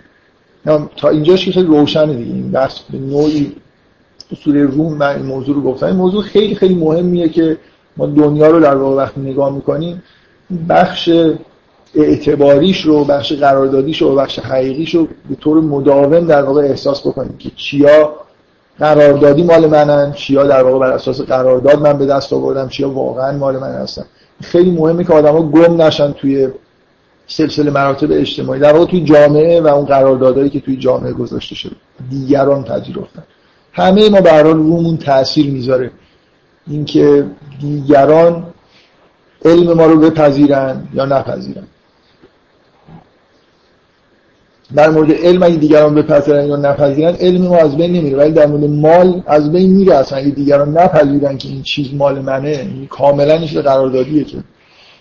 اموال منو مثلا فرض کنید دادگاه می‌تونه نپذیره. دلایل منو که این مال مثلا به من رسید. در حال اینجا یه بحثی وجود داره در مورد داشته ها که تا حد قراردادی هم تا حد حقیقی هم و یه طیفی وجود داره بین میزان قراردادی بودن و میزان حقیقی بودن. اینجوری هم نیست که بگیم که به طور قطع یه چیزی وقتی قراردادیه دیگه یعنی هیچ نوع حقیقتی توش نیست یا یه چیزی که حقیقیه هیچ بچه قراردادی نداره.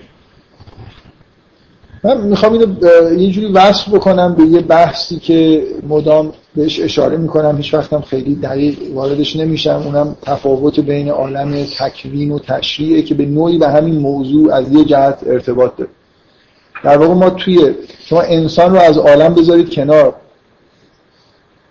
هرچی هست حقیقته. قرارداد انگار وجود نداره در عالم. تشریعی وجود نداره. همه چیز عالم تکوین عالمیه که همه چیز توش به طور حقیقی در واقع وجود داره و به نظر میاد یه جوری این جنبه های اعتباری و قراردادی و تشریعی عالم قانونگذاری و این حرفا به نوعی به جهان انسانی رفته. در, در واقع نکته چیه؟ نکته اینی که در عالم تکوین قانون وجود داره. ولی انگار قوانینی که در عالم تکوین وجود دارن فرق دارن با قانونهایی که ما می‌ذاریم. قانونهای عالم تکوین از نوع قوانین طبیعی هن که همه دارن رعایت می‌کنن. من, من می‌خوام به یه چیزی اشاره بکنم که حس می‌کنم موقعی که در مورد داستان آفرینش صحبت می‌کردم خیلی به وضوح بهش اشاره نکردم. و خیلی شاید اون موقع احساس نمی‌کردم که این موضوع مهمه. و هر چی گذشته این مسئله برای من یه جوری جنبه مهمتری پیدا کرده و فکر می‌کنم اگه الان مثلا داستان می‌خواستم بررسی بکنم حداقل یکی دو جلسه در مورد این موضوع صحبت می‌کنم. تفاوتی وجود داره بین آدم و معصیتی که آدم می‌کنه حتی با معصیتی که شیطان می‌کنه. من اونجا مدام روی این تاکید می‌کردم که انگار حضور آدم در عالم خلقت باعث شد که معصیت به وجود بیاد. در این حالی که باعث شد یه لایه های جدیدی انگار به عالم اضافه بشه. یه نکته که اون موقع خیلی به نظرم مهم نبود و الان به نظرم خیلی مهمه اینی که معصیت آدم با معصیت شیطان هم با هم دیگه یه تفاوتی دارن. و فکر کنم اینجا یه چیز خیلی عمیقی وجود داره. اونم اینه که در واقع شیطان در مقابل یه امر معصیت انجام میده و آدم در مقابل نه معصیت انجام میده. به شیطان گفته میشه که مثلا به آدم سجده کن و نمی‌کنه. در حالی که به آدم چیزی که گفته میشه اینه که به یه چیزی نزدیک نشو و این این قانون میشکن. من تصوری که می‌خوام الان در واقع روش بیشتر صحبت بکنم اینه که به نظر میاد که نهی و وجود نهی. اینکه یک کاری هست که می‌تونی بکنی و نکنی این ویژگی انسانه و به ذات انسان خیلی چیزه به اصطلاح نزدیکه. شاید تو اون جلسات این موضوع رو گفته باشم که به اصطلاح نهی کردن و تخلف کردن در مقابل نه به نوعی به ذات انسان خیلی وابسته است. ولی در حد مثلا اشاره شاید گفتم.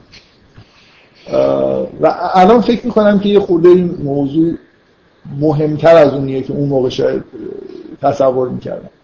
اینکه این یادمه که اون موقع رو این خیلی تاکید کردم که ما مثلا می‌تونیم جمله های توی زبانی داریم که توش جمله های کاذب ساخته میشه و این حرفا. یعنی یه جوری جمله هر چیزی مثبتی که داریم چیزای منفی هم در واقع توش میاد. ببینید عالم تکوین عالمیه که ویژگیش اینه که توش امر وجود داره.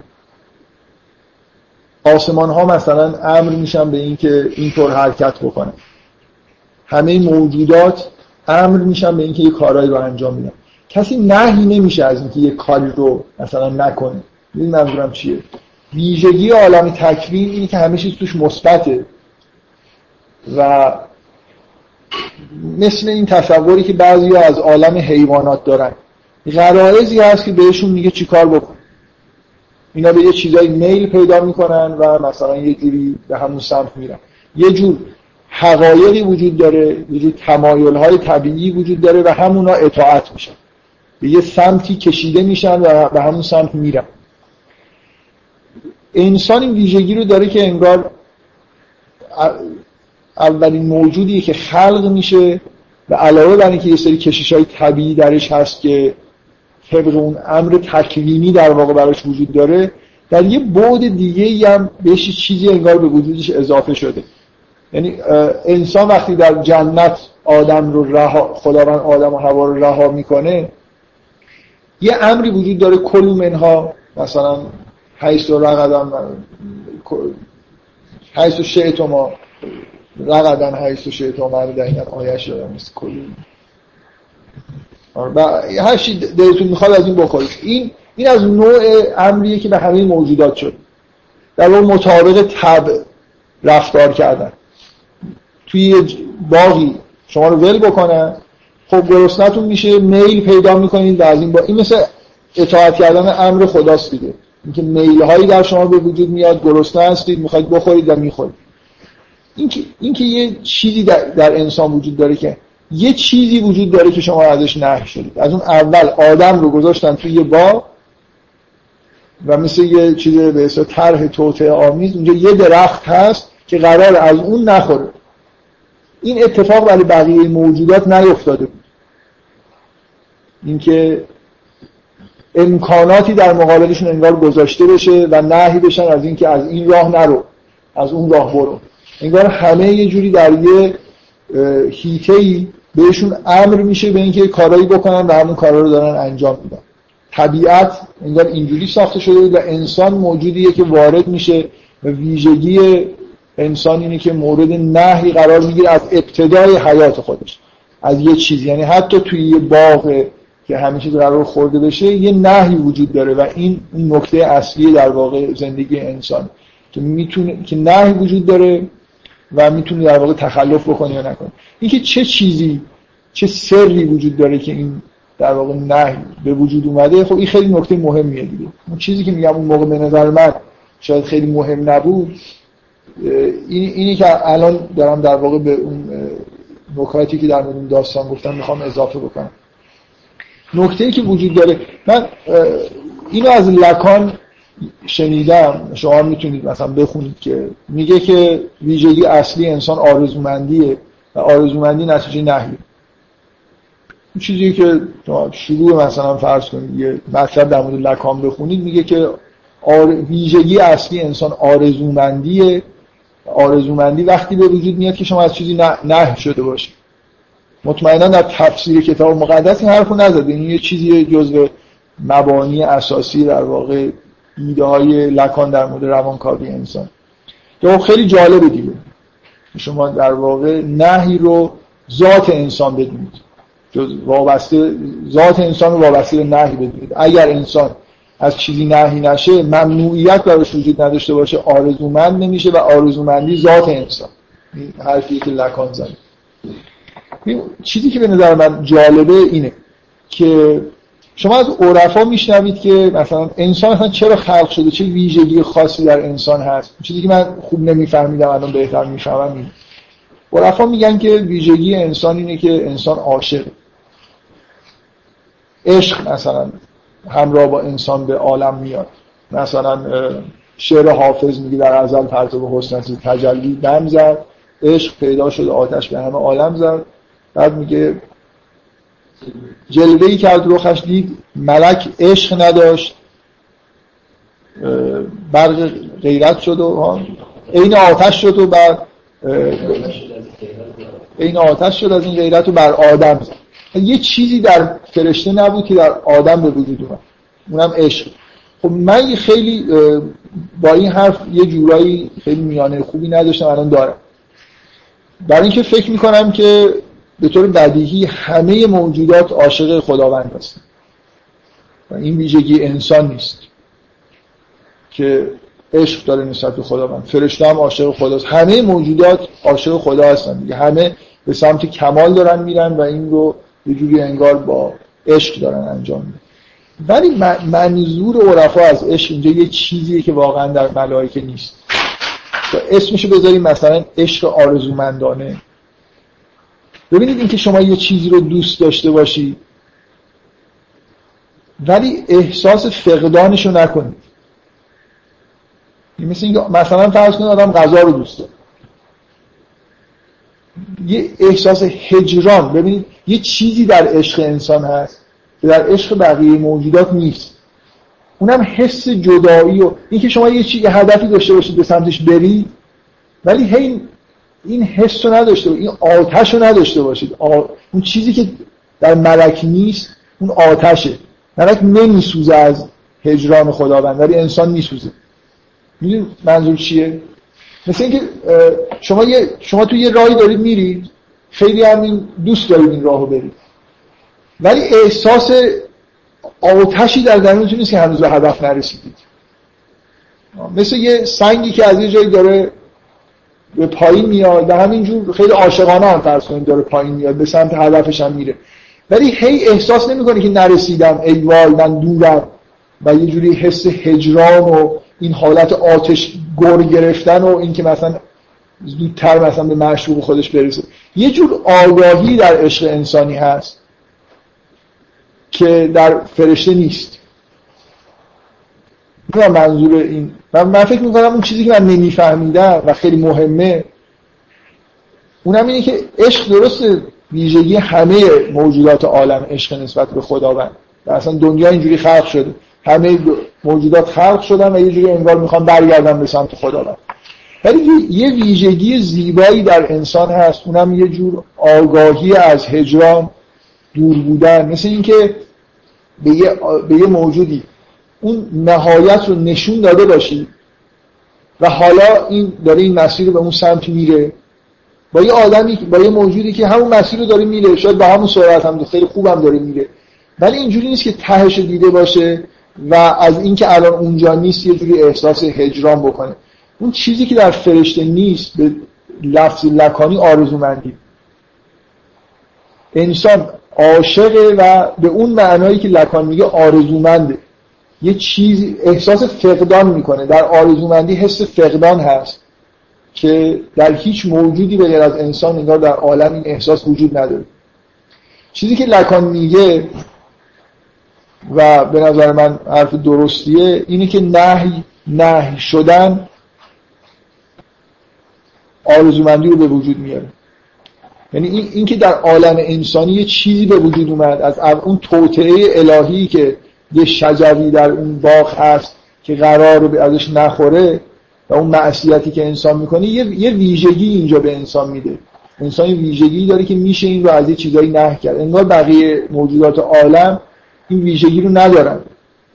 امر میشن. به طور طبیعی به چیزایی به سمتای حرکت می‌کنن.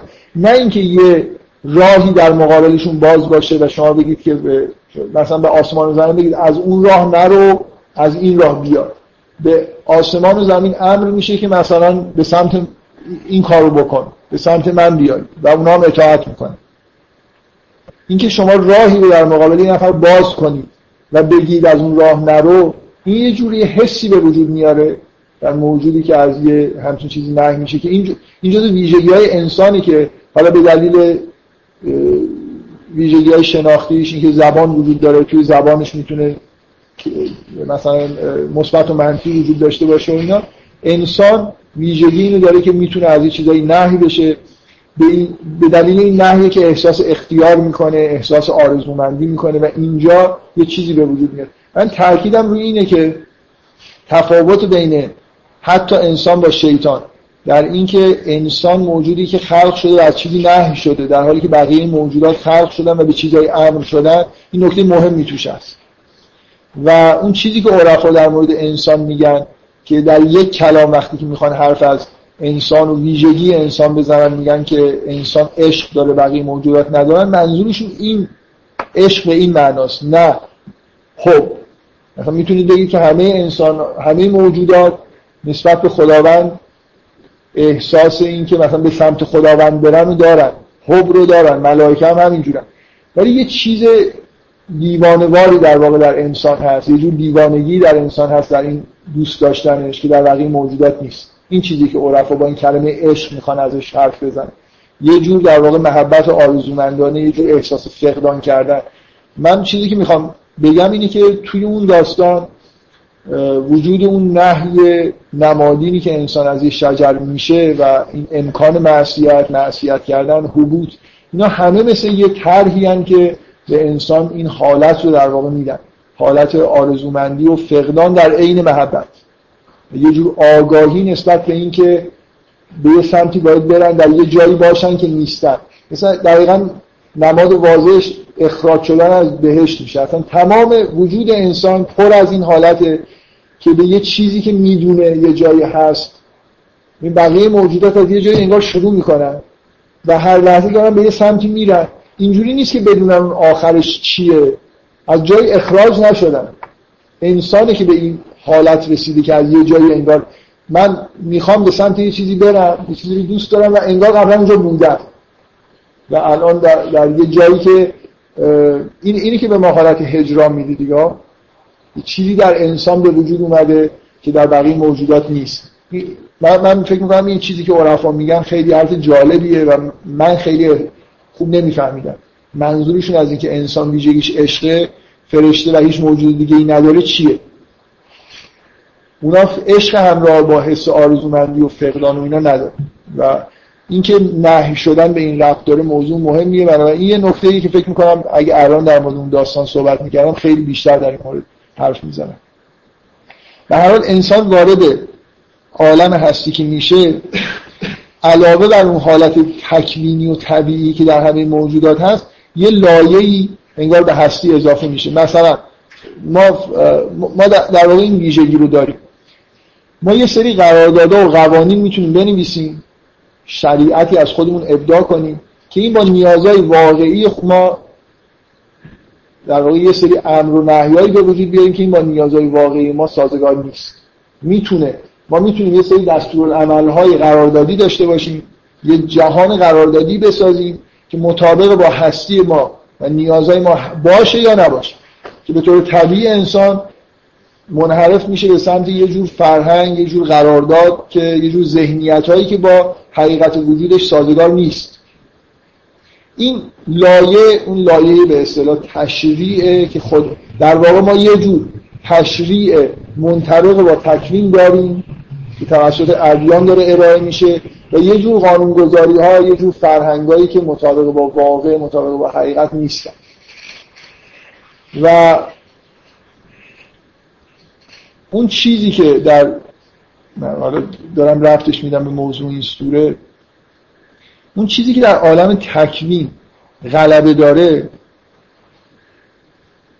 از صفات الهی رحمانیت من چند بار حالا اشاره کردم به این موضوع که این تفاوت بین رحمان و رحیم یه جور در واقع تفاوت بین مثل تکوین و تشریع. شما تمام این دنیا رو عالم تکوینی که نگاه بکنی هر موجودی به هر چیزی امر شده به نفعشه و در اختیار در, چیزشه به به اون چیز می‌تونه برسه. در واقع یه هر موجود انگار به وجود که میاد یه مسیر رشد و تعالی و کمال و بازگشت به خداوند داره که همه چیز هم در اختیارشه و این در واقع رحمانیت خداوندی که در همه عالم. در ما هم همینجوری هست. ما اگر یه سری در واقع نیازهای تکمینی داریم غذا لازم داریم در عالم به اندازه کافی باید تنفس کنیم هوا هست. هر چیزی که بدن ما مثلا نیاز داره به امور تکوینی نگاه ذهن این ذهنیت های غلط و درست بودن نمی‌دونم فرهنگا و این چیزا رو بذارید کنار. به عالم طبیعت که نگاه می‌کنید همه چیز خوبه دیگه. همه موجودات یه نیازایی دارن و این نیازها در واقع در بیرون هم به نوعی شرایط برای ارزاشون برقرار و مشکلی وجود نداره. در عالم انسان رو از دنیا بذارید کنار مشکلی وجود نداره. کسی نه ستاره ها مشکلی داشتن. نه فرشته ها مشکلی داشتن همه بر اساس انگاری نقشه های خلق شده بودن و بر اساس همون نقشه هم عمل می‌کردن و همین به خوبی و خوشی پیش می‌رفت. اینکه انسان می‌تونه خطا در واقع تو کارش بیاد می‌تونه قوانین و مقرراتی بذاره کارهایی رو بکنه از امر و های واقعی. شما اینجوری تصور کنید که ذهنیت انسان مثل یه لایه جدیدی از هستی اون امور تکوینی وارد نبایده اینجا یه انعکاسی دارن. یه جور در واقع ذهنیت درست منطبق با حقیقت باید و نباید های درست منطبق با نیازها. اینجا می‌تونه منعکس بشه. این لایه این لایه‌ایه که می‌تونه متزلزل بشه. یعنی من می‌تونم ذهنیتی داشته باشم خلاف واقع باید و نباید های توی فرهنگ من القا بشه خلاف نیازهای من. و اینجا برای این موجود دچار مشکل میشه. انگار یه بخشی از هستیش به یه بخش دیگه منطبق نمیشه. بنابراین یه چیزی در عالم هست که رحمانیته که ما مشمولش هستیم. یه چیزی برای انسان با وجود انسان انگار اضافه میشه. اونم در واقع رحیم بودن خداونده نسبت به این خطاها. این که میگن رحیم بودن مثلا وقتی تو روایات اینجوری هست که رحمانیت عامه ولی رحیم رحیمیت رحیمیت خداوند خاص مؤمنینه. یعنی مثلا فرض کنید یه کسی که توبه می‌کنه مورد عفو قرار می‌گیره. اینجا رحیم بودن خداونده که در کار نه رحمان بودنش. رحمانیت یه چیز عامیه یه جور بخششی که به همه موجودات داده شده. شما خطا می‌کنید حالا می‌خواد اصلاح بکنید سر کارتون میفته با مثلا اسم رحیم. رحیم در این عالم تشریعه که انعکاس رحمانیت و رحیمیت انعکاس یه چیزن در دو تا بعد مثلا تکوینی و تشریعی. تشریعش اینجوریه که شما به چیزی امر میشید بهش عمل نمی کنید نه میشید بهش عمل می‌کنید حالا توبه می‌کنید خداوند مثلا توبتون میپذیره. مورد مهربانی قرار میده شما رو در مقابل اینکه یه خطایی رو انگار دارید اصلاح می‌کنید. مثلا در شما کلا تواب رحمان در قرآن نمیشنید ان الله و تواب الرحیم. توبه یا مثلا حضرت آدم وقتی که گناه کرد و خواست توبه بکنه میگه که فتلق آدم من ربهی کلمات فتاب علیه انه و الرحیم. این سر کار حضرت آدم بعد از اینکه معصیت کرد افتاده با رحیم بودن خداوند بنابراین رحیم بودن یه جوری به اون لایه های قراردادی و ذهنی و اینا انگار انعکاس مهر خداوند در اونجاست و در امور حقیقی که توی عالم تکوین هستن رحمانیت انعکاسه. خب من, چیزی که می‌خوام بگم اینه که که مربوط به این سوره میشه این سوره ویژگی خیلی خیلی بارزش اشاره های بسیار زیاد به اسم رحمانه که هیچ سوره ای شاید یه همچین ویژگی با این مقدار به اصطلاح چگالی اسم رحمان توش زیاد. شما بیشتر توی این سوره چیزی که مدام می‌بینی اشاره است به اینکه حتی بیشتر از اسم الله شاید اسم رحمان از اول سوره همینجوری من این قرآنی که دارم خوشبختانه یه ویژگی که داره که الان خیلی قرآن ها اینجوری اسامی خداوند رو به با مثلا یه رنگ دیگه می نویسه و بنابراین راحت وقتی دارید می‌خونید جلب نظر می‌کنه برات. اینجا توی این سوره وقتی نگاه می‌کنید اسم رب خیلی زیاد تکرار میشه و اسم رحمان. از اسامی خداوند. و اسم رب خیلی سوره هست که توش کلمه الله زیاده رب زیاده ولی این ویژگی این سوره است که اینقدر به جای کلمه الله به رحمان اشاره می‌کنه. اولین بار از قول حضرت مریم قالت انی اعوذ بالرحمن منک این کنت تقیا. و بعد همینجور شما حضرت ابراهیم میگه کانن للرحمن است یا عذاب من الرحمن. و همینجور بیه جلو که اسم رحمان و آیات الرحمن وعد الرحمن اشد علی الرحمن یا فلیم داد له الرحمن و مد. همش این کار یا مثلا فرض کنید اشاره به این که وقال مخصوصا آخرای این سوره که دیگه این صفحه آخر رو اگه نگاه کنید یک دو سه چهار پنج شیش هفت هشت نه بار اسم رحمان با فاصله خیلی کم مدام در واقع تکرار میشه. یا ما نشر المتقین الرحمن قال تخذ الرحمن و ولدا. ام تخذ این الرحمن اهدا دو بار اومده. اند اول الرحمن ولدا.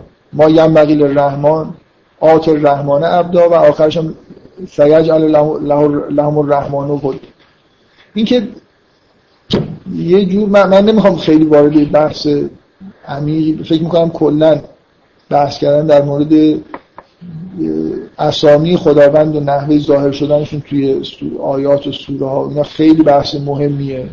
من, من تا حالا که هیچ واردش نشدم فکر می‌کنم خیلی راحت نیست برام که یه همچین کاری بکنم. یعنی باید خیلی بیشتر بفهمم تا یه نفر باید خیلی عمیق‌تر بفهمه تا بتونه همه این چیزها رو بگه. و اینجا منتها اینقدر که این مسئله وضوح داره که ما توی سوره هستیم که نام یکی از اسامی خداوند به طور خاصی در واقع داره بهش اشاره میشه. به هر حال باید یه چیزی داشته باشیم دیگه یه جوری یه چیزی جلب نظر می‌کنم. بعدم نمیاد که در این مورد یه حرفی اینجا بزنم. یه جور بازگشت ما توی روز قیامت به سمت خداوند مثل جمع شدن اون لایه قراردادها و اینا میمونه.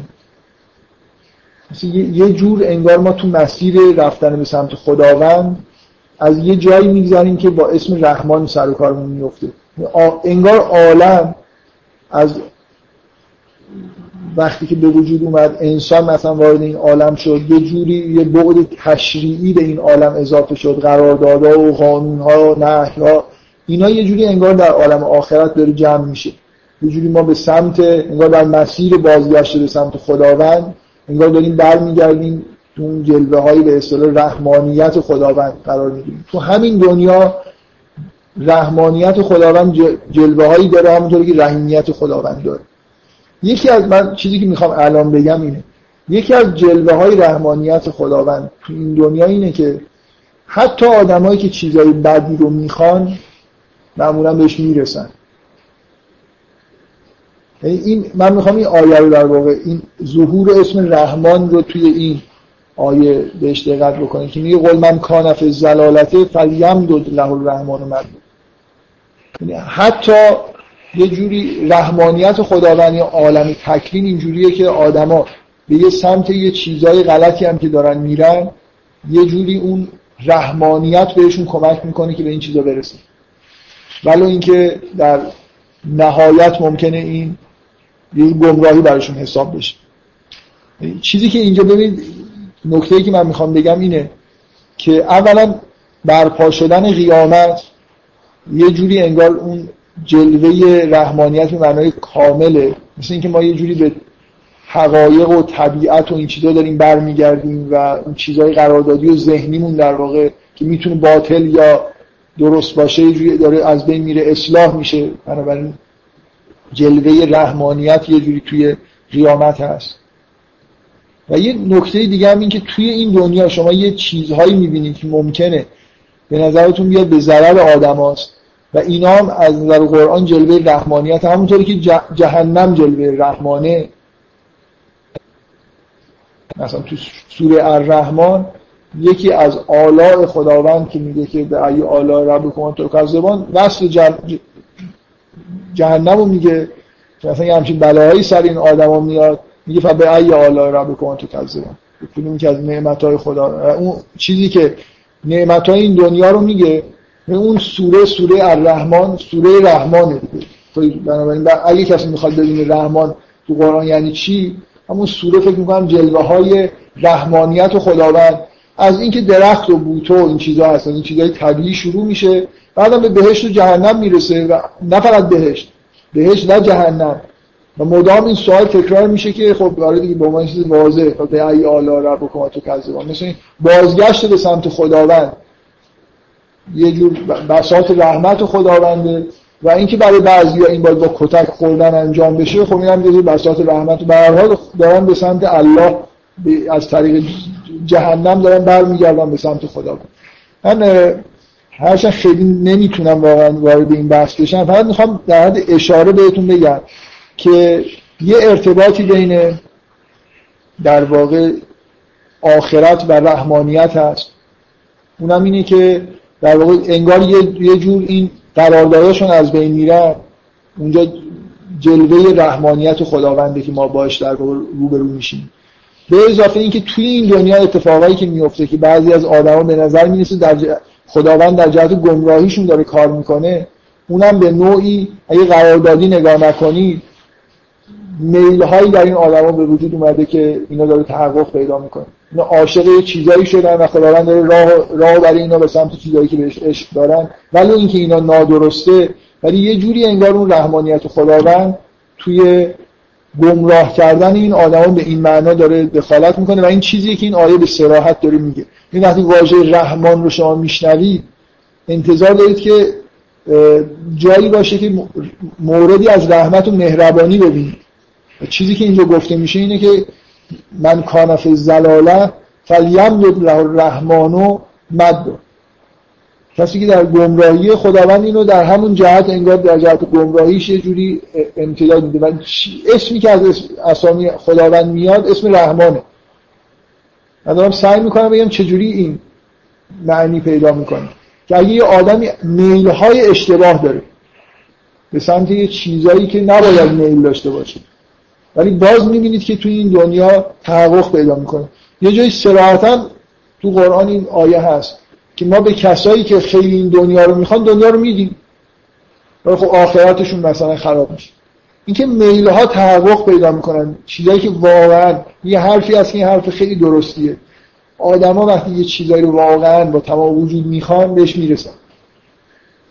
اینکه دعاها همه به معنای مستجاب میشه. اگه دعای مستجاب نمیشه واقعا خواسته نشده. چیزی که به لفظ اومده واقعی نبوده. اگه, اگه یه نفر به معنای واقعی کلمه یه چیزی رو بخواد همه چیز فراهمه. و این جلوه رحمانیت خداست که خواسته هر موجودی رو انگار بهش میده. اینکه آدمای گمراه این آدم عاشق پست و مقام شده و یه جوری راههایی به طور غیبی انگار باز میشه که به پست و مقام می‌رسه و حالا موقتا هم ممکنه احساس شادی بکنه. این جلوه از رحمانیت و خداوند اینجا در واقع داره دخالت می‌کنه که موجودات رو به چیزایی که می‌خوان میرسونه. هرچند که ممکنه راه اشتباه دارن میرن. من خیلی نمی‌خوام وارد این بحث بشم. فکر می‌کنم این بحث خیلی مهم سوره روشن شدن اینه که چرا اینجا بحث از اینقدر اسم رحمان تکرار میشه و غلبه داره انگار به بقیه اسامی خوده و چه ربطی با ویژگی های این سوره داره. من چندین بار حقیقتش فکر کردم که این موضوع رو می‌تونم بگم مثلا یه جوری راهی پیدا کنم که یه جوری خوب مطرح بکنم و خیلی همچین یه چیز خوبی به ذهنم نرسیده. و حداقل اینجا در مورد این آیه فکر کردم حداقل سوال مطرح بکنم. فکر می‌کنم سوال مهم این سوره اینه. که ارتباط کل محتوای این سوره با صفت رحمان چیه؟ شما صفت رحیم رو اینجا اصلا نمی‌بینید صفت رحمان رو می‌بینید. مثلا بذارید من یه چیزی همینجوری محض اشاره بگم. هی مدام شما از من احتمالا اینو شنیدید که توی قطب بندی عالم به تکوین و تشریع زنها تو قطب تکوین هستن بیشتر به اون سمت متمایلن مردا تو قطب تشریع مثلا یکی از نتایجی که من می‌گیرم اینه که چرا به پیامبر از مردها هستن. اونایی که عامل تشریع هستن مرد. زن عوضش به طور تکوینی انسان ها رو خلق می‌کنه. در واقع توی خلقت انگار یه توی امور تکوینیه که دخالت عمده داره که مرد نداره عوضش این تعادل در واقع اینجوری برقرار میشه که نقشی که زن در عالم تکوین داره به نوعی مرد تو عالم تشریع داره. عقیم بودن تکوینی مرد با یه جور زایش تشریعی در واقع توی مرد جبران میشه. این که حضرت مریم که از عیسی رو مثلا متولد می‌کنه مثل حضرت رسوله که قرآن رو به عالم میاره. من می‌خوام بین این که سوره این سوره پر از اسم رحمانه و اینکه اسم سوره مریمه این کوریلیشن یه جور دلیل آوردن دیگه. ممکنه من نتونم استدلال بکنم که این حرفایی که دارم می‌تونم دلیلش چیه. ولی وقتی که مثلا فرض کنید یه جایی که حرف در واقع سوره انگار از مریمه اسم خودش از حضرت مریم گرفته و رحمانیت صفتیه که اینجا خیلی جلوه داره. حضرت مریم سر و کارش انگار با رحمانه. وقتی که یک کسی رو می‌بینه میگه این عوض با رحمانه این کنت تقییا و یا مثلا من دارم کوریلیشن میگم بدون اینکه خیلی استدلال بکنم. شما یه موضوعی که اینجا می‌بینید ارث. ارث یه جور در واقع رابطه طبیعی بین انسان هاست. ببینید اینکه فرزندان یه آدم به طور طبیعی نه بر اساس قرار داد یه چیزهای معنوی رو از اون آدم به ارث می‌برن این جزء عالم تکوینه نه جزء عالم اموالش رو ممکنه بر اساس قراردادهای ارث ببرن. ولی رسالت مثلا فرض کن حضرت ابراهیم به طور طبیعی داره در آدمایی که یعنی اون آدمی که فرزند یک کسیه که یه ما مالکیت معنوی داره. حضرت ابراهیم جزء مالکیتش مالک رسالته. این, این نوع به اصطلاح به اصطلاح داشتن قراردادی نیست. میفهم منظورم چیه؟ رسالت به طور قراردادی به ابراهیم داده نشده. شایستگی در ابراهیم به وجود اومده که این رسالت رو داره.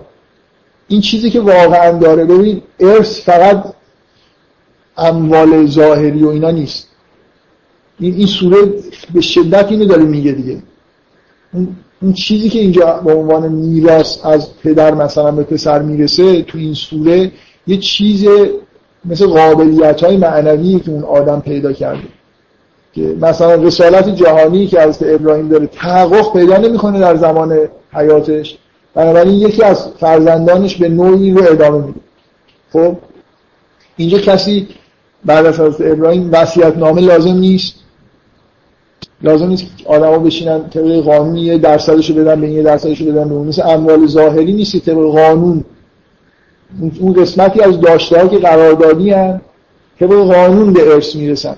اون قسمتی از داشته که حقیقی هن اونا به طور حقیقی تکوینی به ارث می‌رسن. توی میراث بردن که تو این سوره مطرحه اسم رحمان توش غالبه حضرت مریم شخصیت اصلی این سوره است مثلا. از اون طرف شما مثلا من کورلیشنی که می‌خوام بگم سوره ای که اختصاص داره به ارث سوره نسائه برای اینکه شبکه فامیلی که اولو ارحام هستن به رحم رفت داره. زنها هستن که زایش دارن و خیشاوندی رو در واقع به معنای واقعی کردن ایجاد می‌کنن. اون مسیرهایی که ارث توش در واقع تقسیم میشه. بنابراین یه جای دیگه ای که توی قرآن حرف از ارثه توی سوره نساء و اولش هم در واقع شروع میشه با موضوع زنها و اینکه هم به اصطلاح یه جور شبکه خیشاوندی از طریق زنها داره ایجاد میشه. و مدام در قوانین ارث می‌بینید که خب ارث اصلا یه چیزی ارث های قراردادی و حقیقی همشون به این شبکه خیشاوندی که پایش در واقع زنها هستن مربوط میشه. من نمی‌دونم یه روزی خلاصه من در مورد این دوگانگی های عالم تشریح و تکیه اگه به یه زبانی برسم که بتونم یه چیزی رو که حس می‌کنم و خوب بیان بکنم. این که دو جلسه باید بیام حرف بزنم که دیگه فقط هی کوریلیشن نگم. یه دیگه خود جامع و دقیقی مثلا سعی کنم این موضوع رو بگم و اینکه چرا تفاوت های زن و مردم یه جوری به این تفاوت های تکوین و تشریع مربوط میشن و اینکه چرا رحمان و رحیم هم به عنوان دو تا اسمی که یه معنا دارن ولی اینگاه در دو تا ساحت مختلف دارن صرف میشن یه چیزن ولی دو تا جنبه مختلف این دنیا انگار دارن ظاهر میشن. برای من به عنوان یه سوال رو سعی کنم ایجاد بکنم که این موضوع غلبه اسم رحمان تو این سوره یه چیز خیلی مهمیه که مثلا در یه درک عمیق این سوره یه نفر باید اینو سعی کنه فهمیده باشه که چرا اینقدر این اسم غلبه داره تو این سوره. فکر کنم در هر سوره ای نهایتا یه سوال عمده اینجوری وجود داره. شما اسماء الهی که تو اون سوره اومده رو به خوبی درک کرده باشید و اگه یه اسمی غلبه داره مثل این سوره بفهمید که موضوع اون سوره چه ارتباطی با اون اسم داره. و من فعلا نمی‌تونم اینو بگم مثلا واردش بشم. سعی کردم دو تا نکته رو بگم. اینکه قیا... حشر و قیامت اون اتفاقی که در دنیا میفته یه جوری غلبه رحمانه. و یه جوری جمع... چون جمع شدن عالم دیگه. رحیمیت بعد از رحمانیت ظاهر میشه و زودترم انگار جمع میشه. قبل از اینکه همه چیز به الله به پیونده مثل من مجدد بذارید این نکته رو بگم. یه بار گفتم. انگار دنیا از الله شروع میشه بعد اسماء الهی الله که اون اسم جامعه مثل اسم ذات میمونه اسماء الهی ظاهر میشن. یه جوری این عالم مثلا به جریان میفته و دوباره جمع میشه همه چیز. انا لله و انا الیه راجعون. برمیگردیم به سمت خداوند. و توی این مسیر تکریم به تشریع مقدمه. یعنی اسم رحمان زودتر این بار ظاهر میشه آثارش تا اسم رحیم که مربوط به لایه پایین تری از هستی میشه که مثلا انسان توی به وجود مدنش نقش خاصی داره. از اون موقع جمع شدن چیزی که اول ظاهر شده دیرتر بهش برمیگرده و بنابراین رحی عالم آخرت یه جوری انگار ما سر کار همه موجودات با تکوینه. دیگه اون چیزای تشریعی و خطاها و ذهنیت ها و اینا همه کنار اون چیزی که باقی میمونه انگار حقیقته و این یه جوری با اسم رحمان چیز بیشتری داره. و این بسم الله الرحمن الرحیم هم و همون ترتیبی که باید باشه هست. یعنی در واقع اون دوتا اسم خاص رحمان الرحیم که یه چیز هستن و همون ترتیبی که از بعد از الله در واقع ظاهر میشن واقعیتیه که در عالم هستی اینجوری هست. من دارم, دارم سعی می‌کنم مناسبت قیامت و حشر رو با رحمان بگم و اینکه این آیه چرا امتداد مسیر زلالت رو به رحمان داره نسبت میده. ما کلا به این اسم رحمان تو قرآن دقت بکنیم. مثلا سوره الرحمن فکر می‌کنم. مثلا سوره ای در وصف رحمانیت خداونده ببینید چه چیزایی به رحمانیت نسبت داده میشن اینکه توبه و استغفار و اینجور چیزا سرکارمون همیشه با رحیمه. شما هیچ وقت اسم رحمان رو مثلا همراه با تواب نمیشنوید توی قرآن. در حالی که مدام اسم مناسب تواب بودن یا غفور بودن رحیم غفور و رحمان نداریم. غفور و رحیم داریم. تواب و رحیم داریم. و از اون طرف تو سوره الرحمن ببینید که بهشت و جهنم جفتشون جزء آثار ظهور اسم رحمان هستن و جهنم برای آدمایی که میرن. جهنم خیلی خوبه.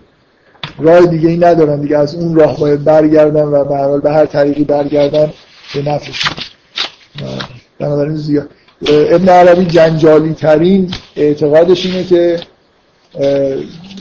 جهنم فکر کنم جز چیزهای مهمترین چیزهایی که باعث تکفیر شد چون همه در حال تکفیر شدن دیگه. ما عارف و فیلسوف و کسی نداریم تکفیر نشده باشه.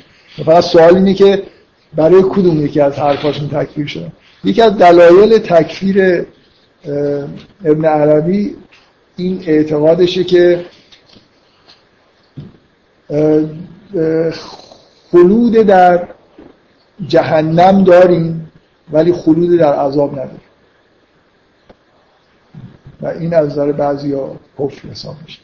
یعنی بی نهایت رنج کشیدن نداریم ولی در جهنم بی نهایت آدم ها میمونن حرفی که سراحتا می‌زنه و بحثم می‌کنه و من آخه کفر من نمیگم من گفتم که همچین اعتقادی داریم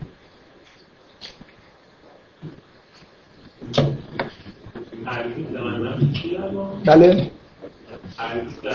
خلود در نار داریم ولی خلود در عذاب نداریم. یعنی برای کسی که در آتش هست تا ابد آتش عذاب آور نیست. ممکنه تا ابد در آتش بمونه از نظر ابن عربی ولی نه اینکه در آتش عذاب می‌کشه.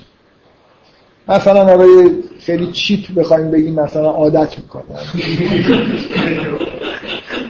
منظورش چیز خیلی عمیق‌تر از این حرفا که خب چون جزء کفریاته من در موردش بحث نمی‌کنم. چون به نظرم اینجوری می‌رسه که همه معتقدن که حدودی در عذاب ابن عربی میگه این نمیشه. دلایلی هم داره. از قرآن هم سعی می‌کنه که تطبیق بده که قرآن هم ما خلودی در عذاب نداریم و خلودی در جهنم و نار و اینا به معنای خلودی در عذاب نیست. در حال جز واضح ترین کفریات ابن عربیه و واردش من نمیشم. نمی‌دونم خیلی هم بگم که مثلا قبول ندارم این حرفو که بخوام ازش دفاع بکنم. به اندازه کافی برام قانع کننده نیست ولی حرفای جالبی می‌زنه. به هر خیلی راحت هم نیست که شما از حرفاش بگذرید. و همین رو من خواستم اشاره بکنم به یکی از کفریات ابن عربی. بفرمایید. مثلا اینکه میگید وقتی این دنیا برچیده میشه رحمانیت ظهور می‌کنه به این معنی که آدم با تمام حقیقت خودشه که حاضر میشه درسته خب. این حقیقت یه نظر من اینه که تصویر کارهایی که ما تو این بخش تشریع انجام میدیم دیگه این تغییرش خیلی فکر کنم یه روز سوء تفاهم وجود داره اینجا. سوال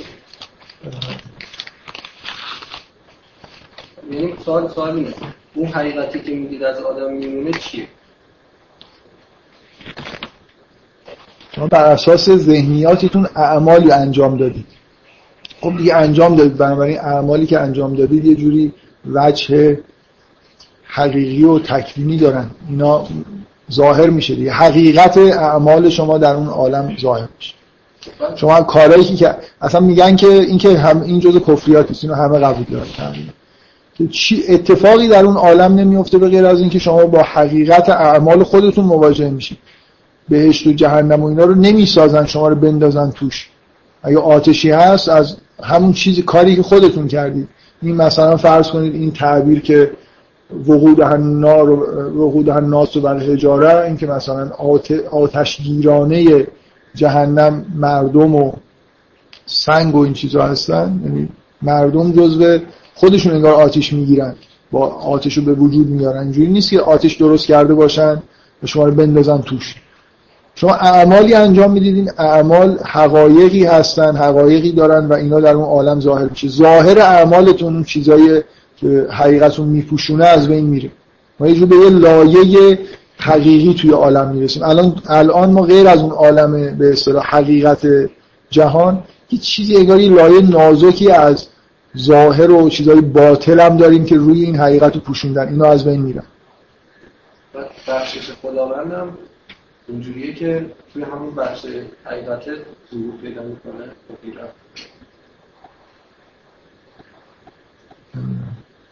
یعنی چه همه جا ظهور پیدا می‌کنه. رحمت و خداوند در همه این بخش ها هست دیگه در عالم تکوین. بعد از اینکه قیامت برپا میشه. خب؟ بخشش به چی تحقیل بود؟ اون بخش تشکیلش یا اون حقیقت؟ دار جواب ندم این هم اینجوری نفهمیدید. تشریع و تکوین این چیزا رو. مثلا من در این سوال اصلا اینجوری نمی‌فهمم. یعنی چی؟ چرا پی... آدم معمولا یه سوال رو باید بفهمه که چرا پیش اومده. نمی‌فهمم یعنی چی. یعنی وقتی که حالا این همچین چیزی وجود داره. قیامت که بعد میشه خب. خب ما با حقیقت خودمون ظاهر میشیم. یه چیزی هم اسم بخشش خدا وجود داره دیگه. نه آخه رحمانیت خداوند جهنم رو برپا می‌کنه. اینجوری تو قرآن اینجوریه این شکلی نیست که شما از محدوده مثلا فرض کنید چیز خارج نمیشید. رحمانیت اسمیه که غلبه داره و شما میرید در جهنم برای خاطر اینکه اون مسیریه که شما رو به سمت الله می‌بره. یعنی اینه که شما مثل اینکه تو این دنیا بر اساس کارهایی که می‌کنید تکلیفتون روشن میشه که چجوری این بازگشت رو انجام می‌دید به سمت خداوند. کتک باید بخورید یا مثلا بذارید من چیز خیلی ساده بهتون بگم. شما فکر کنید بازگشت به خداوند یعنی اینکه شما به یه حالتی برسید که به چیزی غیر از خدا توجه نکنید. خب؟ عرفا نهایت سیرشون اینه که به یه جایی می‌رسن که غیر از خدا چیزی نمی‌بینن. هر چیزی که بهشون داده میشه اینو به عنوان نعمتی که از خداوند گرفتن می‌بینن. هر چی باشه. خوشایندشون باشه یا ناخوشایند باشه. با کسی به غیر از خداوند در عالم سر و کار نداره حالا آدمای مشرک اینجوری که مثلا فرض کنید یه چیز خوبی که بهشون می‌رسه فکر می‌کنن از خودشون من این مثلا یه چیزی به من براشون وجود داره که این عامل رسیدن به مثلا به موفقیتشون. خب این موفقیتاشون و خوبی ها و بدی ها رو به خیلی چیزا نسبت میدن فقط در مقابلشون خداوند نمیدن بیاید فرض کنید که بازگشته به خداوند یه معنای خیلی سادهش این باشه. شما به جایی می‌رسید که توجه به غیر خدا نداشته باشید. خب؟ حالا شما اینو می‌بینید که آدمایی وجود دارن که اگه بهشون نعمت غرق در نعمت باشن چیزای خوب بهشون برسه همش یه جوری خودشون رو نگاه می‌کنن. احساس می‌کنن که از خودشون در واقع به یه چیزی رسیدن. تلاش کردن به یه چیزی رسیدن. خب؟ بعضی از آدما در حالت رسیدن به نعمت دچار شرک میشن. مثلا تو قرآن شما مدام می‌بینید عذاب پیش بیاد تو همین دنیا نگاه کنید طوفان باشه و اینا همه رو به سمت خدا دارن و خیلی موحدن و به محض اینکه به یه حالت آسایشون نعمت می‌رسن دوباره میرن سراغ شرک. همین این اینو می‌تونید ملاک این بگیرید که جای آدم تو اون دنیا جهنم یا بهشت. اون آدم برای خاطر اینکه موحد باشه و توجهش به خدا باشه احتیاج به کتککاری داره. این یعنی در حالت نعمت سراغ چیزای غیر خدا میره. خب؟ اگه بازگشته به سمت خداوند خیر اصلیه که همه جهان باید بهش برسه انسان ها بر اساس وضعیت خودشون اینکه چقدر در واقع طبیعتشون اینجوریه وضعیت وجودیشون اینجوریه که در حالت نعمت رو نمی‌تونن تحمل بکنن و از خدا دور نشن خب بهشون نعمت داده نمیشه دیگه. بنابراین رحمانیت و خداوند که اون عامل تکوینی بازگشت همه موجودات به سمت خداونده اون کششیه که در واقع همه چیزی به سمت خدا می‌کشه. برای این آدم منجر به این میشه که بره یه جایی که خود وضعیتش مثل همون حالتهای بدون نعمت دنیا باشه برای اینکه این توجهش رو در واقع به خداوند جلب می‌کنه. از حالت شرک در میاد به توحید می‌رسه. و بنابراین یه جلوه از رحمت خدا توش هست. من نمی‌دونم چرا.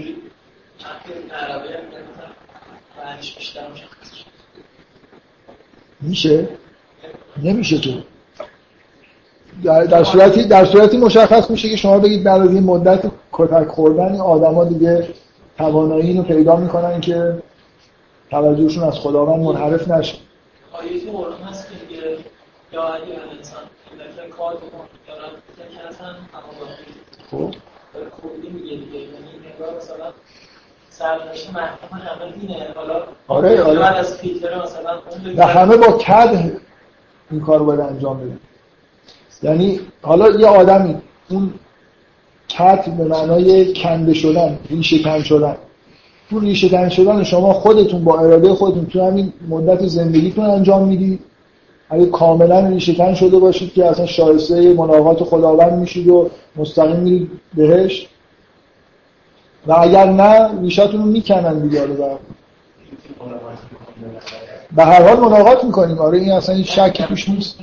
همه همه نه انسان ها همه موجودات به سمت الله برمیگردن. جهان اصلا این وضعیت داره که خلق شده و برمیگرده. میگه خداوند میگه ما شما رو جهان رو خلق کردیم و اینا نوعیدو اینجوری نیست که مثلا اونایی که گناه کردن و خدا بگه نه من شما رو بر همه برمیگردن و این بازگردوندن رحمانیت خداست که همه چیز رو به سمت خودش می‌کشه.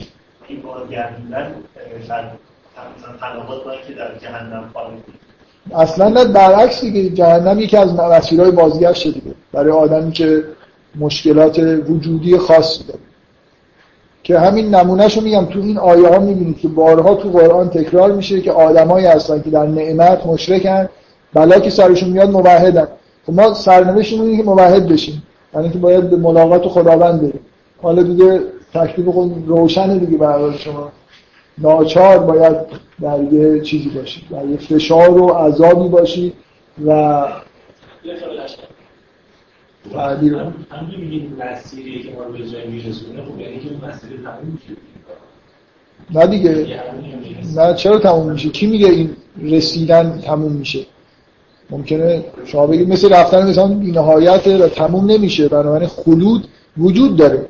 در قرآن هیچ شکی تو اینکه خلود در نار وجود ابن عربی تشکیکش اینه که آیا خلود در نار به معنای خلود در عذاب هست یا نه. سعی می‌کنه یه تعبیرایی بیاره و یه جورایی یه چیزایی بگه که یعنی خلود در عذاب نیست. و خب این از نظر بعضی این یه جور حرف کفرآمیزه با ظاهر قرآن سازگار نیست. حالا هر حال جهنم جزو وجوه رحمانیت خداونده برای اینکه جزو مسیرهای بازگشت به سمت خداست و برای همین هم تو سوره الرحمن هم به همون ترتیبی که در مورد جه... جه... جنت داره صحبت می‌کنه و میگه به ای آلا رب بکن تو کذبان بعد یه سری آیات میاد که چنین می‌کنیم و اینا اینجوری له میشن میگه به ای آلا رب تو کذبان. یعنی به حال شما بفهمید دیگه یعنی چی؟ جزء نعمت از یه جهتی جهنم جزء نعمتهای خداست.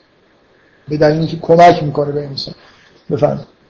این مسئله در مورد اراده خلقت فرمودین حشر حیوانات آه در مورد حیوانات من حرف نمی‌زنم.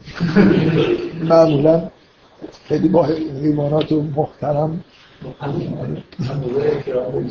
خب حالا حالا به هر خود یه شک و شبهه هایی بعضیا دارن که حیوانات ها محشوب میشن نمیشن این حرفا که من خیلی نمی‌خوام واردش بشم. خیلی در قرآن هم این موضوع چیز عمده یه بار در سوره تکویر اومده که بعضل وحوش و حشر این یه مقدار مسامحه آمیزه که شما از این بخواید نتیجه بگیرید که حیوانات هم مثلا فرض کنید در آخرت حضور پیدا می‌کنه برای اینکه این احوال روز قیامته و مثلا در اثر اون حول و وحشتی که وجود داره حیوانات درنده مثلا حشرت یعنی جمع میشن. اینکه آیا این منظور حشر به معنای اون شکلیش هست یا نه نمیشه از اینجا استدلال که من بذار من چون در سیومین سالگرد معمولا یه علکی چیزایی به مناسبت هایی میگم. یادم افتاد که یه گروهی بعد از انقلاب به وجود اومد به اسم گروه فرقان از قبل انقلاب بودن و یه در ترور کردن همتون اینو که یه همچین تو یکی دو سال اول انقلاب یه همچین ترورای انجام شد و یه گروهی به اسم فرقان اینو نتیجه چیز کرد به عهده گرفت. بعد این گروه فرقان از این گروه های عجیب و غریبی مذهبی شبه مذهبی بود که چیز می‌کردن دیگه همه چیز و تعبیرهای یعنی یه جورایی ذهنیت مارکسیستی داشتن و در این حال مذهبی هم بودن. و تفسیر قرآن هم نوشتن. و دلیل درگیریشون هم با مرحوم متحری بود که متحری که از معدود آدم بود خیلی مستقیم وقتی اینا تفسیر قرآنشون قبل از انقلاب چیزایی نوشتن باشون به شدت درگیر شد. برخورد کرد. تو مقدمه اصول تو مقدمه علل گرایش مادیگری آیه متحری مقدمه طولانی داره که در مورد این تفاصیل این شکلی بحث می‌کنه. اونجا بیشتر بحث مرحوم متحری در مورد تفسیرهای عجیب غریب اینا از آیات اول سوره بقره است که مثلا یومنون بالغیب یعنی مؤمنین مؤمنین همون انقلابی ها هستن کسایی که بر علیه مثلا رژیم حاکم دارن می جنگن و یومنون بالغیب یعنی اون مرحله مبارزه مخفیانه و زیرزمینی قبل از پیروزی نمیم انقلاب و بخونید خنده داره دیگه خلاصه همینجوری برای خودشون گفتن و رفتن الان دیگه شما وجود ندارن من این حرفا رو می‌زنم و کاری به کارم ندارم. قبلا قبلا بود نمی‌گفتم. یه هنوز موجودیت داره. اگه بدونم الان یکیش این زنده است نمیگم. خنده دارم خیلی خوبه. شاید هم اینجوری باشه. بعد اینا در مورد وعید الوحوش و خوشرت تفسیرش این بود که منظور از وحوش سرمایه داره هست در که در عالم آخرت اینا با اینکه مثلا آدم حساب نمیشن اینا مثلا وحوش دیگه ولی اینا محشور میشن. خلاص در روز قیامت انا حرف این شد من یاد این تفسیر زیبای گروه فرقان افتادم که منظور از وحوش یعنی سرمایه داره. خب. من فرضاً برای سخنرانی رو 11 11 18 و ترجیحاً اگه جلسه دومش پروژکتور داشته باشن چند تا تصویر هم نشون میدن نه بیشتر از دو دقیقه بعد نیست.